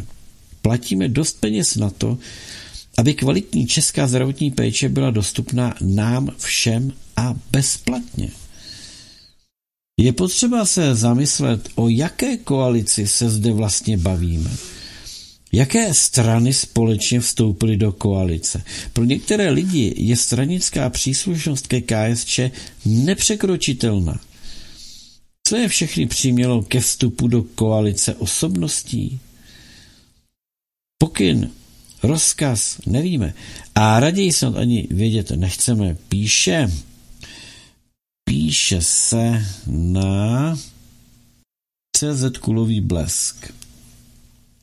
Co k tomu dodat? No bohužel Kateřina Konečná sice teď má velice zajímavé má velice zajímavé postoje. Ale když sleduju její počínání, tak mi to spíš připomíná boj za dobytí třetí kvóty. Co je dobytí třetí kvóty? No, eh, já s ní souhlasím pochopitelně v řadě věcí, řadu věcí, o kterých my tady mluvíme, tak Kateřina Konečná také říká, že to je špatně. Ale na druhou stranu je, tady usvědčena, a to se dá dohledat v tom hlasování, je usvědčena, že některým věcem, které jsou destruktivní, eh, tak hlasovala pro. Důvod já nevím proč. A trošku to připomíná boj o tu třetí kvotu. Třetí kvota je třetí uh, období uh, v Europarlamentu. Za třetí období absolvované v Europarlamentu má tento dotyčný uh, doživotní penzi od Evropské unie cirka 12 tisíc euro měsíčně. Měsíčně. Počítat umíme, ne? E, tak je logické, že je potřeba udělat maximum pro to, aby bylo tohoto cíle dosaženo. Proto hlasovat v některých momentech e, proti zájmům občanů České republiky a populisticky uh, vykazovat informace a získávat na sociálních sítích velkou podporu, protože líbivým způsobem mluvím o některých věcech. Komunisté Komunisté realizují petici za referendum o vystoupení z Evropské unie. Upřímně. Kdyby se teď udělalo referendum o vystoupení z Evropské unie, bojím se, že i teď, ještě pořád, eh, tady bude nadpoloviční většina společnosti chtít být součástí Evropské unie, protože jedna věc je vystupme z Evropské unie, druhá věc je a co dál? To bohužel nikdo neříká. Jak to funguje na Slovensku? Ať se dotkneme trochu bratří. Slováků eh, je cítit, že jsou snahy házet vládě klacky pod nohy. Eh, Robert Fico to nemá jednoduché, nikdo z jeho kabinetu to nemá jednoduché. Na řadě míst stále zůstali lidé poplatni předchozím rabovačům, zlodějům, zrádcům a vlastně zrádcům progresivcům, kteří e, si mysleli, že jen tak beztrestně rozprodají Slovensko komukoliv. Jeden příklad. Regulovaná cena dodávky elektřiny pro domácnosti bude stabilizována přibližně na úrovni roku 2023. Úřad pro regulaci síťových odvětví URSO však pozastavil cenové řízení třem velkým dodavatelům elektřiny ZSE, SSE a VSE protože podle úřadu požadují zvýšení cen elektřiny pro domácnosti nad rámec povinností, které jim byly uděleny v rozhodnutí Ministerstva hospodářství Slovenské republiky o obecném hospodářském zájmu. V tiskové zprávě to uvedlo nedávno uvedl nedávno odvolaný předseda úřadu Andrej Juris. Podle Jurise Úřad vyzval výše uvedené dodavatele, aby upravili své cenové návrhy v souladu s rozhodnutím o VGE. V případě zranitelných zákazníků mimo domácnosti klesne regulovaná cena úřadu za dodávku elektřiny v roce 2024 na základě dosud vydaných cenových rozhodnutí meziročně v průměru o 71%. Výsledný dopad na odběratele elektřiny a plynu proto budou mít až případné kroky vlády pro rok 2024. No, není to vždy jednoduché. Víme, že eh, vedle toho šíleného světa, vedle toho šíleného světa, šílený svět, světa, ano, asi jo, vedle toho světa šíleností, světa kolektivního západu. Existuje také něco jako země, které si uvědomují, že tudy cesta pro ně nevede a že pokud si někdo zvolil cestu do pekel, no tak ať po ní kráčí. Vladimír Putin eh, byl pochopitelně eh, ve Spojených Arabských Emirátech. No a máme tady takový výstup. Vztahy mezi Ruskem a e, sáje dosáhly nebývalé vysoké úrovně. Obchodní obrat mezi Ruskem a e, Spojenými arabskými emiráty se v loňském roce zvýšil o 67,6%, letos je potenciál ještě větší. Putin poděkoval prezidentovi Sáje za poskytnutí pozemku pro stavbu pravoslavného chrámu. Ruský prezident přislíbil prezidentovi Sáje projednat situaci v horkých oblastech, přičemž prioritou byl konflikt mezi Palestinou a Izraelem. Poznamenal, že Sovětský svaz byl jednou z prvních zemí, která uznala suverénní stát v Sáje. Spojené arabské emiráty jsou hlavním obchodním partnerem Ruska v arabském světě. Připomněl, že Spojené arabské emiráty požádali o vstup do BRICS a spolu s pokrokem spojuje závazek k tradičním hodnotám. Po pokusech kolektivního západu zorganizovat blokádu Ruska podniklo Abu Zabí důležité kroky, aby zabránilo izolaci Ruska. E, to je, víte co, e, to je to, když si takhle, když někdo někomu udělá v něčem dobře, eh, pomůže mu k nějakým dobrým krokům, dluhy tak v úzovkách se mají splácet, nebo postoje, nebo přátelství. Eh, další zemí, která se chce připojit k BRICSu, je Laos. Minister investic a plánování Laoské lidově demokratické republiky Chachem, Chachen, Chamchen Von Kposi prohlásil, že jeho země má zájem o vstup do BRICS. Uvedl, že Laos plánuje získat informace o zásadách a podmínkách vstupu do Unie. Eh, minister rovněž zdůraznil, že Laos je v současné době pozorovatelskou zemí, ale upozornil na pozitivní dynamiku probíhající mezi členskými zeměmi Unie. Na jedné straně se svět zbláznil, na druhé straně svět začíná čím dál tím víc fungovat normálně. A teď si představte, že Vladimír Putin byl podle časopisu American Time nominován na titul Osobnost roku. Ne, to jste vážně, jako, to je pravda. I když mezi další nominované patří britský král Charles III, panenka Barbie, zpěvačka Taylor Swift, Xi Jinping, vývojář eh, Chat GPT Sam Altman a další. Vítěz bude vyhlášen 6. prosince. Tak to už by asi mělo být. Časopis Time každoročně od roku 1927 volí osobnost roku.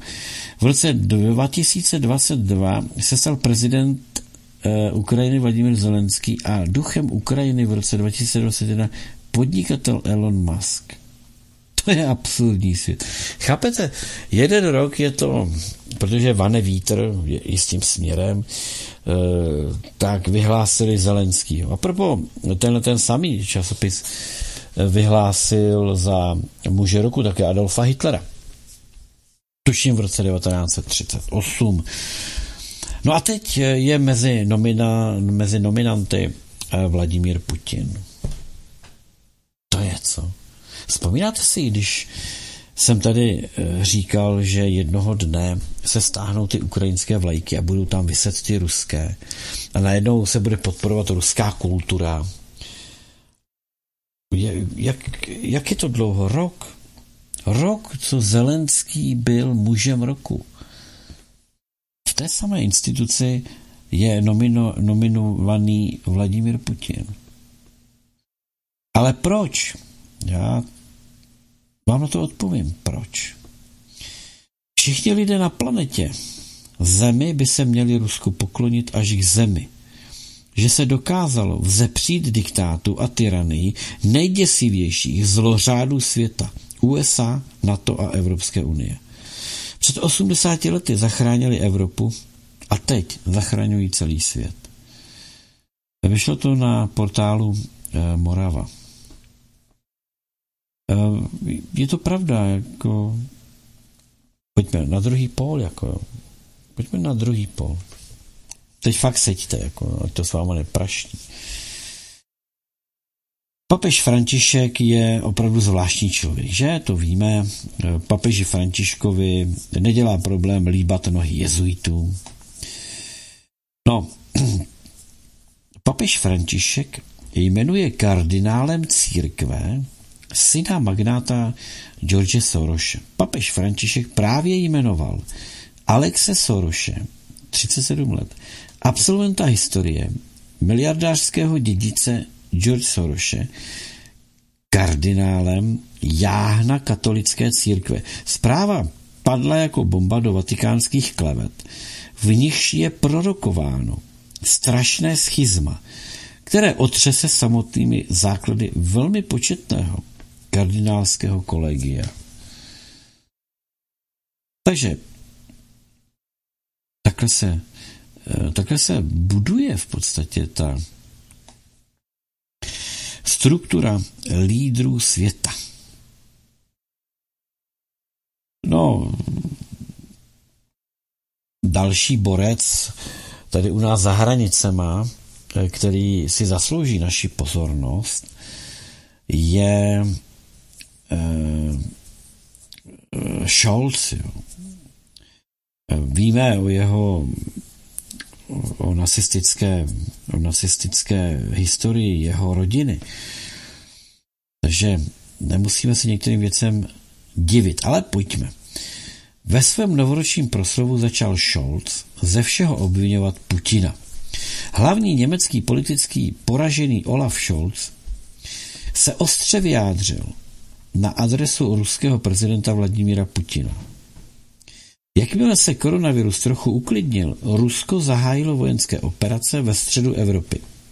Krátce na to nám ruský prezident odstavil plyn a na podzim Hamás zaútočil na Izrael, řekl Scholz. po těchto prohlášeních němečtí občané kritizovali kanceláře na sociálních sítích. Uvedli, že rusové plyn nikomu neodepřeli. Německo samo plyn odmítlo. Ve stejné době USA vyhodili do vzduchu Nord Stream. Obyvatelé vyzvali Šolce, aby odstoupil. Skoro jako kdyby to bylo u nás. Akorát, že myslím si, že Scholz stejně jako Fiala eh, nevyslyší a neodstoupí. Co bychom si ještě tak mohli, mohli povědět? No tak eh, na Ukrajině je hrozná bída, to víme, že jo. Tuhle jsem četl, představte si, víte, kolik stojí, víte, kolik stojí jeden den eh, války na Ukrajině? To jsem normálně, mi spadla brada. 2,9 miliardy korun. Můžu se bavit v korunách. 2, to znamená, že za ten rok to vyjde na nějaký 3 biliony. Jo. Toto ale si Ukrajina nevydělá, protože Ukrajina na to nemá peníze. My si to platíme svými daněmi. Občané. Evropské unie eh, si to platí. No, ukrajinský prezident Zelenský koupil za 8 milionů euro statek po říšském ministru propagandy eh, Josefu Goebbelsovi, který mu k jeho 40. narozeninám daroval sám Adolf Hitler. Mám tady k tomu smlouvy a je tady vyfocený domeček. Dobrý. Eh, jinde zase se stala taková, taková věc, že novinář, který, který poukazoval na majetkové poměry Zelenského, to znamená, jak si Zelenský eh, kupuje různé nemovitosti po světě, eh, protože všechny peníze, které přijdou na Ukrajinu, pochopitelně nejsou rozkradeny, jak se říká. To, to není pravda. Jako tak eh, novinář, který o tom psal a sledoval tu horkou stopu, tak byl v Egyptě nalezen mrtvý, eh, měl, byl celý zmasakrovaný a, a měl rozmlácenou hlavu tak, že eh, jeho mozek to nevydržel. Pravděpodobně to udělala tajná služba ukrajinská, nějaký komando, který pochopitelně se chová demokraticky a, a pochází ze země a je řízeno úředníkama v zemi, která nezná korupci takřka vůbec a aspiruje, aby se stala jednou ze zemí Evropské unie. Takže asi tak, no. To, to je náhoda, to se určitě nějak spolu nesouvisí. Lidi mají jíst brouky. Každý musí přinést nějakou tu oběť situaci, která ve světě je, protože čelíme klimatické katastrofě, jak nám tady pořád říkají, musíme vybít všechno, co do teďka jíme a zač- musíme začít žrát brouky. A e, firma v Británii dokonce šla tak daleko, že vyvinula letecké palivo, které se vyrábí jedině a pouze z lidských výkalů. Představte si to. No to se domluví prostě skupina lidí, že by chtěla letět na dovolenou, tak celý rok kálej do společného, no a potom to někam odnesou do nějaký sběrny a oni z toho udělají palivo a oni můžou letět na dovolenou. Asi tak nějak by to mohlo být zorganizované. Ehm, kdo si takzvaně nenakálí, tak ten nepoletí. Je to spravedlivé, já si myslím, a je, na čase, že už to konečně někoho napadlo. Jenom nevím, jestli jim ta receptura bude fungovat, až lidi začnou žrát ty broky. To možná potom ta letadla začnou padat. Ale když vidím, co občas nám sypou z té oblohy na hlavy, tak mi to přijde, že už dávno na ty výkaly lítají. Nevím, nějak mi to tak přijde. Možná, že i vám. E, mám tady pochopitelně zase další dokumentaci e, k Adolfu Hitlerovi. Je tady jasná poznámka, že 14. července 1945 v 11.44 am, to je tedy těsně před polednem, byl splněn úkol toho rozvědčíka, byl přepraven do Buenos Aires eh,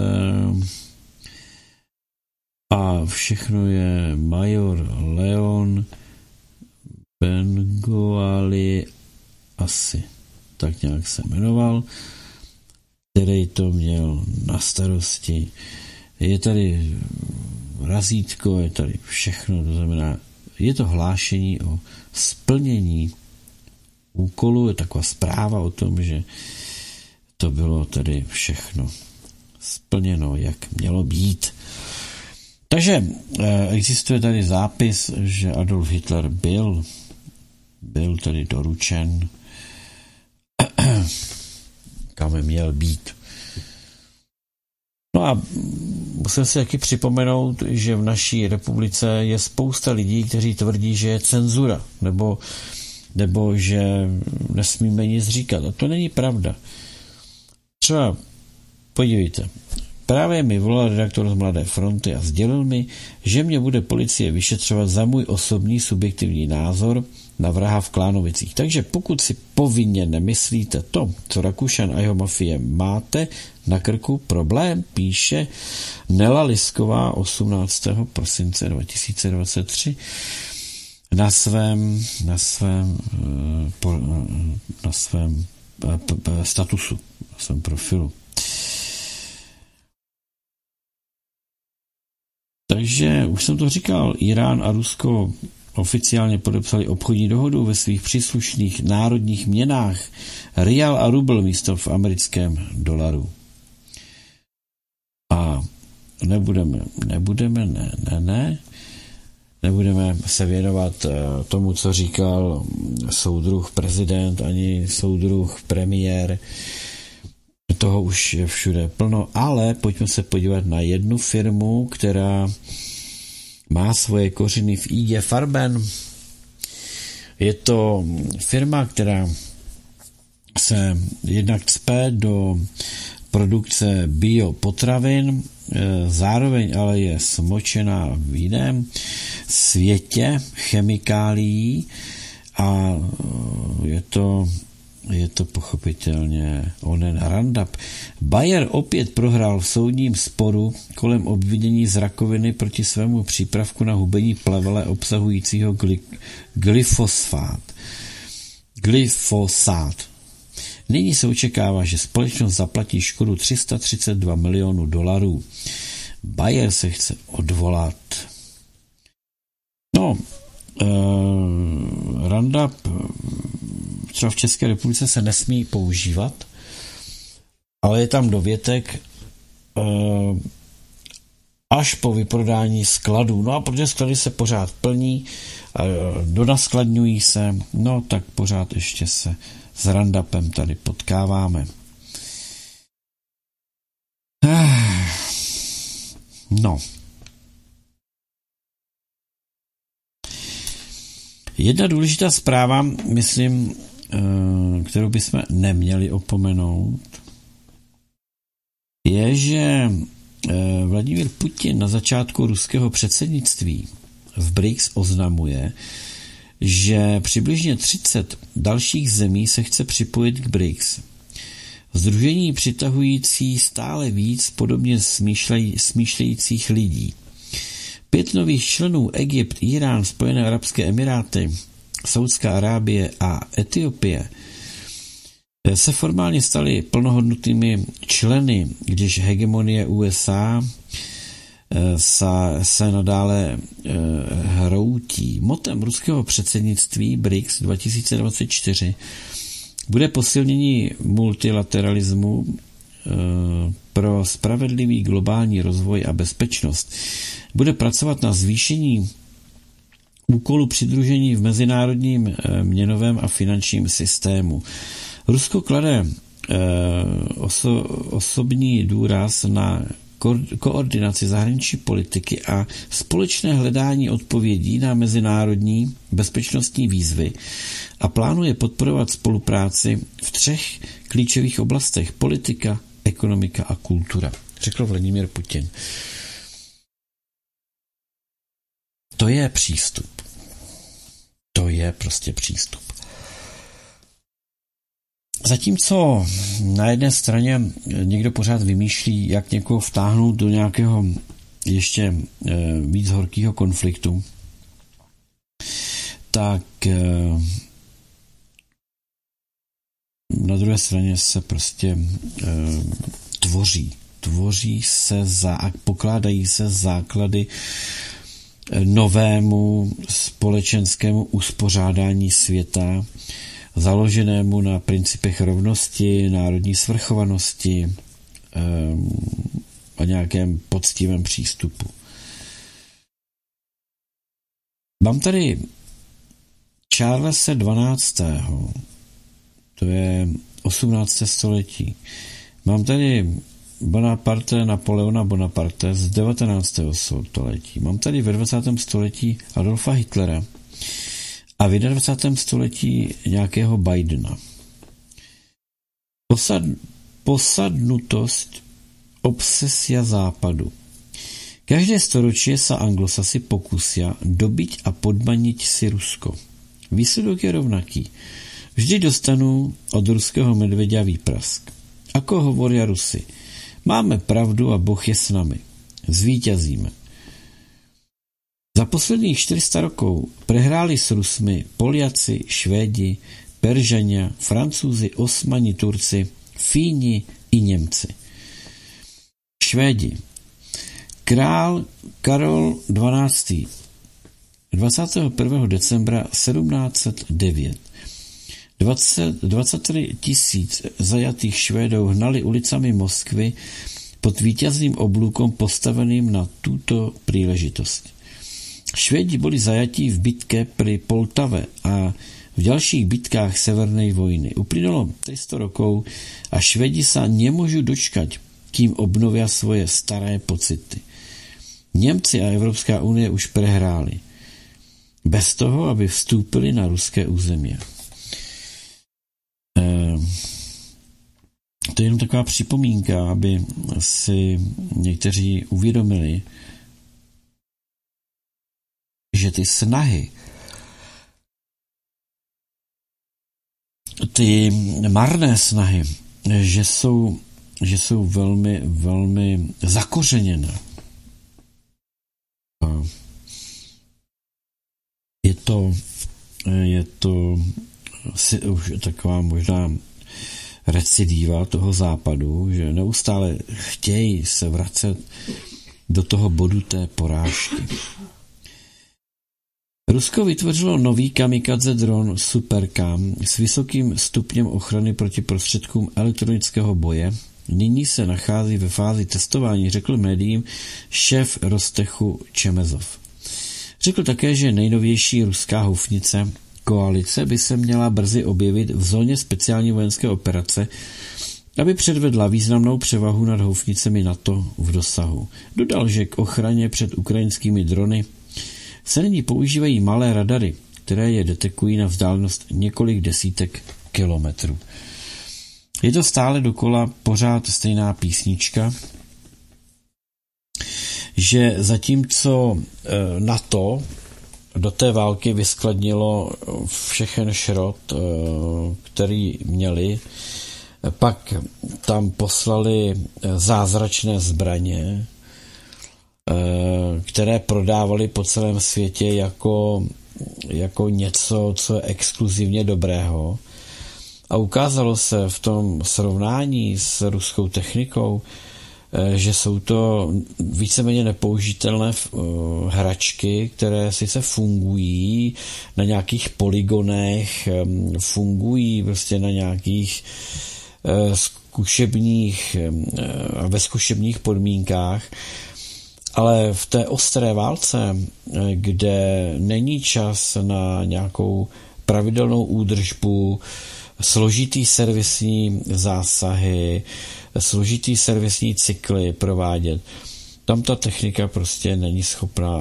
Ani parametrama ta technika nedosahuje eh, té, řeknu, kvality a vysoké úrovně eh, ruských zbraní. Proč? Protože eh, Rusko před rokem 2020 bylo jiné, než je v roce 2024. Je to, je to rozdílné Rusko. Je to rozdílná armáda a vede se úplně jiná válka. Ten, kdo se uměl přizpůsobit, byli Rusové profesionálním způsobem, to znamená, že všechny zkušenosti z té fronty se okamžitě eh, taví do, eh, do zbrojních firm a do technologických firm, které vymýšlí, jak technologie, nové technologie eh, zaplikovat do té válečné zóny. Tady prostě Západ absolutně spí, tady Západ je úplně umrtvený z toho. A to je, to je, eh, řeknu, velká, velká nálož ostudy. Zaplať pámu. Eh, mám tady mám tady informaci z Evropské unie. Co vymysleli? Tak uh, oni neuspěli úplně s tím zákazem prodeje aut se spalovacími motory, uh, kdy to chtěli někdy od roku 2025, nebo já nevím, kdy to původně chtěli, posunuli to, uh, posunuli, protože prostě automobilky nebyly schopné, ale ukázalo se, že i ta cesta elektromobilů bude pravděpodobně slepá vývojová ulička,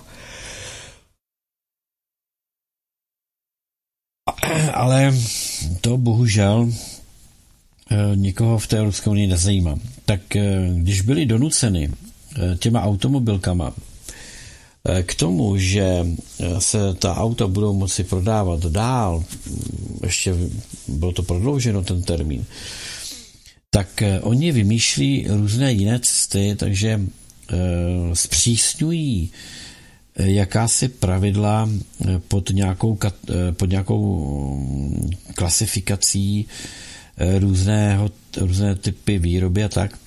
A v zásadě by to mělo vést k tomu, že se nebudou smět u těch spalovacích aut vyměňovat převodovky a motory. A potom ale zase na druhou stranu může se toto dít, ale jenom u těch nejdražších aut. To znamená jenom u drahých aut papalášů a prominentů, tak ti si budou eh, jaksi moci cokoliv. A zase běžný občan, který tu traktaci celou platí, eh, tak u jeho auta nebude moc být vyměněna převodovka. Chápete?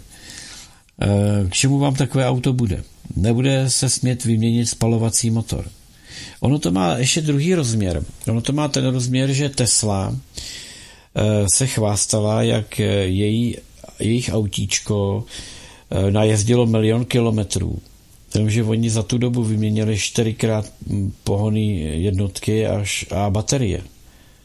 250 tisíc, tak měníte na autě to nejdražší, co v něm existuje. Což pochopitelně i z hlediska nějaké ekonomiky, kdy ten spalovací motor v dýzlu vám vydrží třeba 300, 400, půl milionu kilometrů, tak, tak se to nechce. To znamená, teď se bavíme o tom, jestli se do toho pak ještě začnou dávat kurvítka jako do, jako do, do spotřebního zboží a podobně. Eh, toto všechno jakoby eh, urychluje ten rozklad. Jo. Toto všechno urychluje rozklad. Oni se strašně brání eh, tomu a snaží se zabránit tomu, aby se tady prodávala auta z Číny, elektroauta z Číny. která jsou výrazně levnější než ta auta vyráběná západními, západními fabrikami. No, no jednak je to jednak je to pochopitelně po celou dobu výroby e, menší ekonomická zátěž co do surovin, co do energií i co do platů. To znamená, že oni to auto opravdu jsou schopni vyrobit velice levně. No a tak už třeba Volkswagen stěhuje část své výroby do Číny. Jo. Eh, Čína zase koupila, už jsem tady říkal, Čína zase koupila značku MG, eh, to znamená, že MG auta, eh, jsou to na to reklamy, prodává se to, mají tady showroomy, tak to jsou čínský auta. V Číně vyráběná produkce automobilů nabízí za slušný peníze, nabízí opravdu velký, velký užitek. Tak to je jenom, aby jsme věděli, jak to na nás nějakým způsobem šijou. Pak tady mám hezký videjko, no hezký, perou se tam dva chlapy, ale představte si, co se stalo. Asi je to snímek z Moravy a víte co, pojďme si to, na, pojďme si to pustit. Já vám to pustím. Prostě mladý Ukrajinec chytil českého policistu pod krkem. Došlo tam k nějakému prostě zásahu, policisté přijeli zasahovat a mladý borec z Ukrajiny podcenil situaci a tady musím říct, policie jednala velmi správně.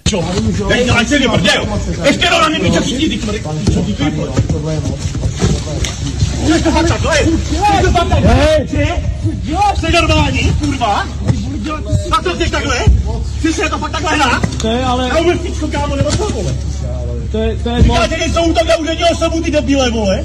Víš, co to kurva vůbec je? Myslíš, že si můžeš dovolit chytit policajta pod krk? Myslíš si, že si můžeš dovolit chytit policajta pod krk? Tam si ty kurva ještě jedno.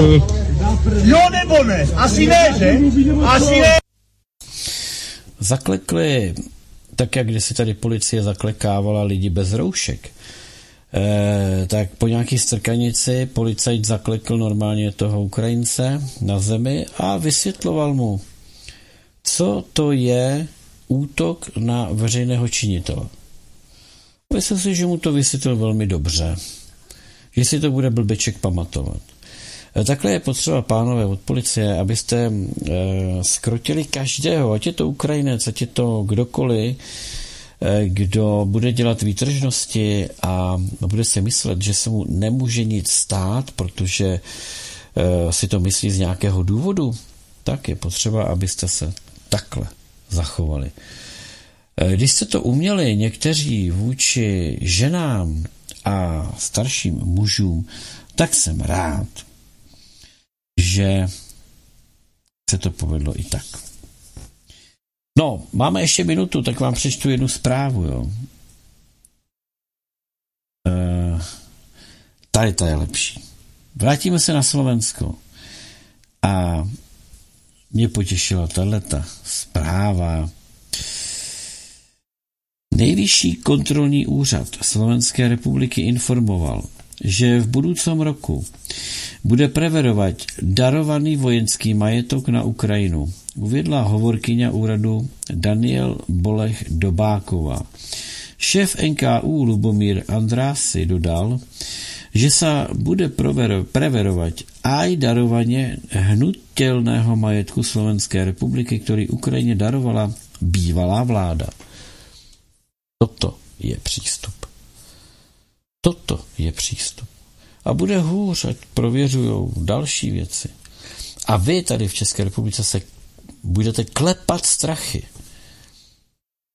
Až eh, přijde taková vláda, jako mají Slováci, a vy se budete bát toho, že se to bude otvírat jedno po druhém, ty vaše eh, rozkrádačky, vlasti zrádné chování, poškozování zájmů České republiky. A propo to, co tady proved Lipánek, to je také poškozování zájmu České republiky na mezinárodním poli. Za to by měly padat tresty. A ještě jednu na závěr teda. Šéf VHO Tedros vyhlašuje válku masu a tradičnímu zemědělství ve jménu boje proti změně klimatu. Naše potravinové systémy poškozují zdraví lidí a planety.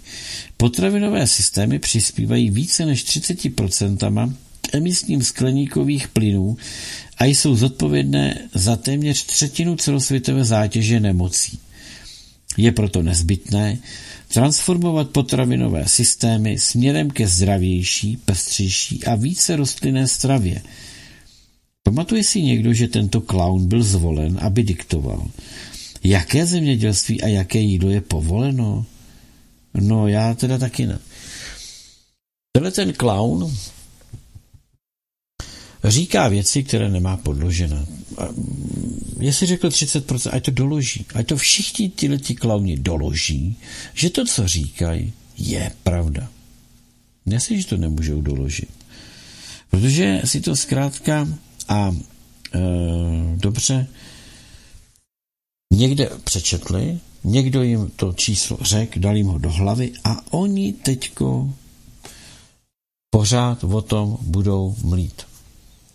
A praví odborníci jim tady vysvětlují, jak se ty věci mají, jak to funguje vůbec v té přírodě, jak si to planeta umí řešit a, um, a tak dál. A oni si dál melou ty svoje nesmysly.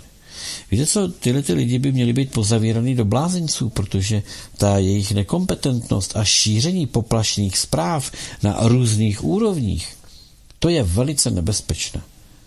Já bych dokonce řekl, že by měli být doživotně umístěni do jakýchsi rezervací klimatických alarmistů a tam bych jim nechal, ať si sami vystaví a zřídí ten svět podle svých představ. To znamená, to, co doporučují nám, tak aby oni si tam nějak vybudovali a žili v tom. Já myslím, že by to bylo takové zasloužené. Ne? Mám ještě spoustu dalších zpráv, ale už bohužel na to není čas. Možná jedna za závěr. Hlavně pro ty lidi, kteří si myslí, jak ta Ukrajina, jo.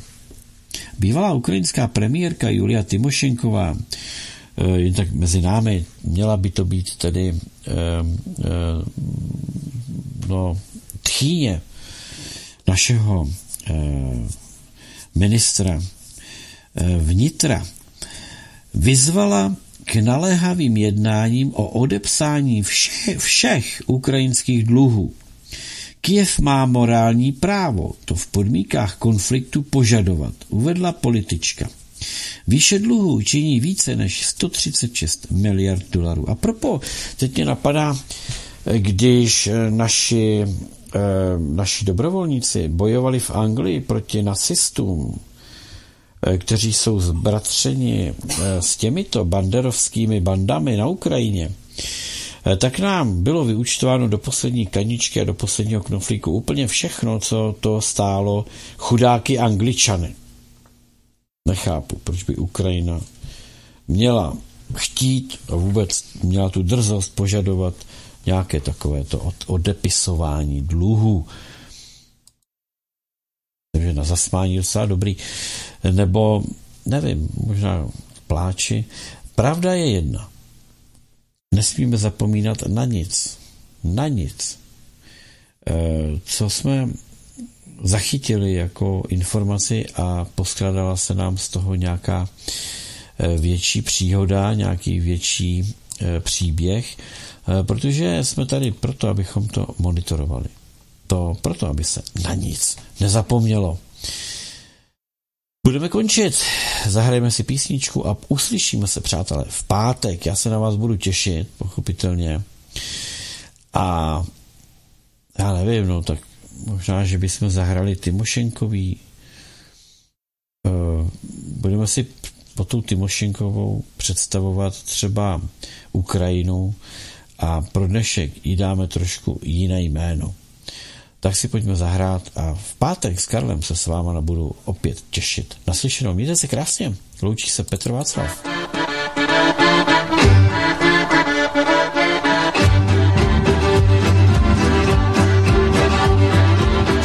Anča odletila, prišla k nám do mesta. Ulice chodí ako víla, ako mladá nevesta. Po chodoch šatniach všetko skúša, čo je trochu pristane. V biore si luxus kabát pýta, pred rozhlasom zastane. Radio baby, blava number two. Anča, si drahá, si drahá ako volno. Anča, si drahá, si drahá ako volno. Anča, si drahá ako neplatené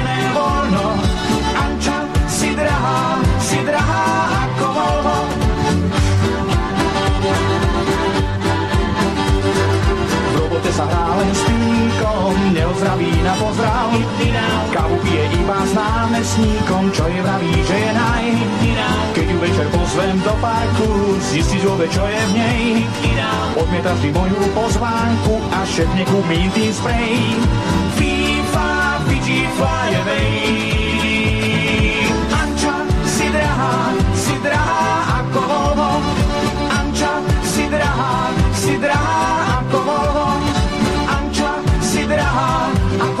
dinner ever.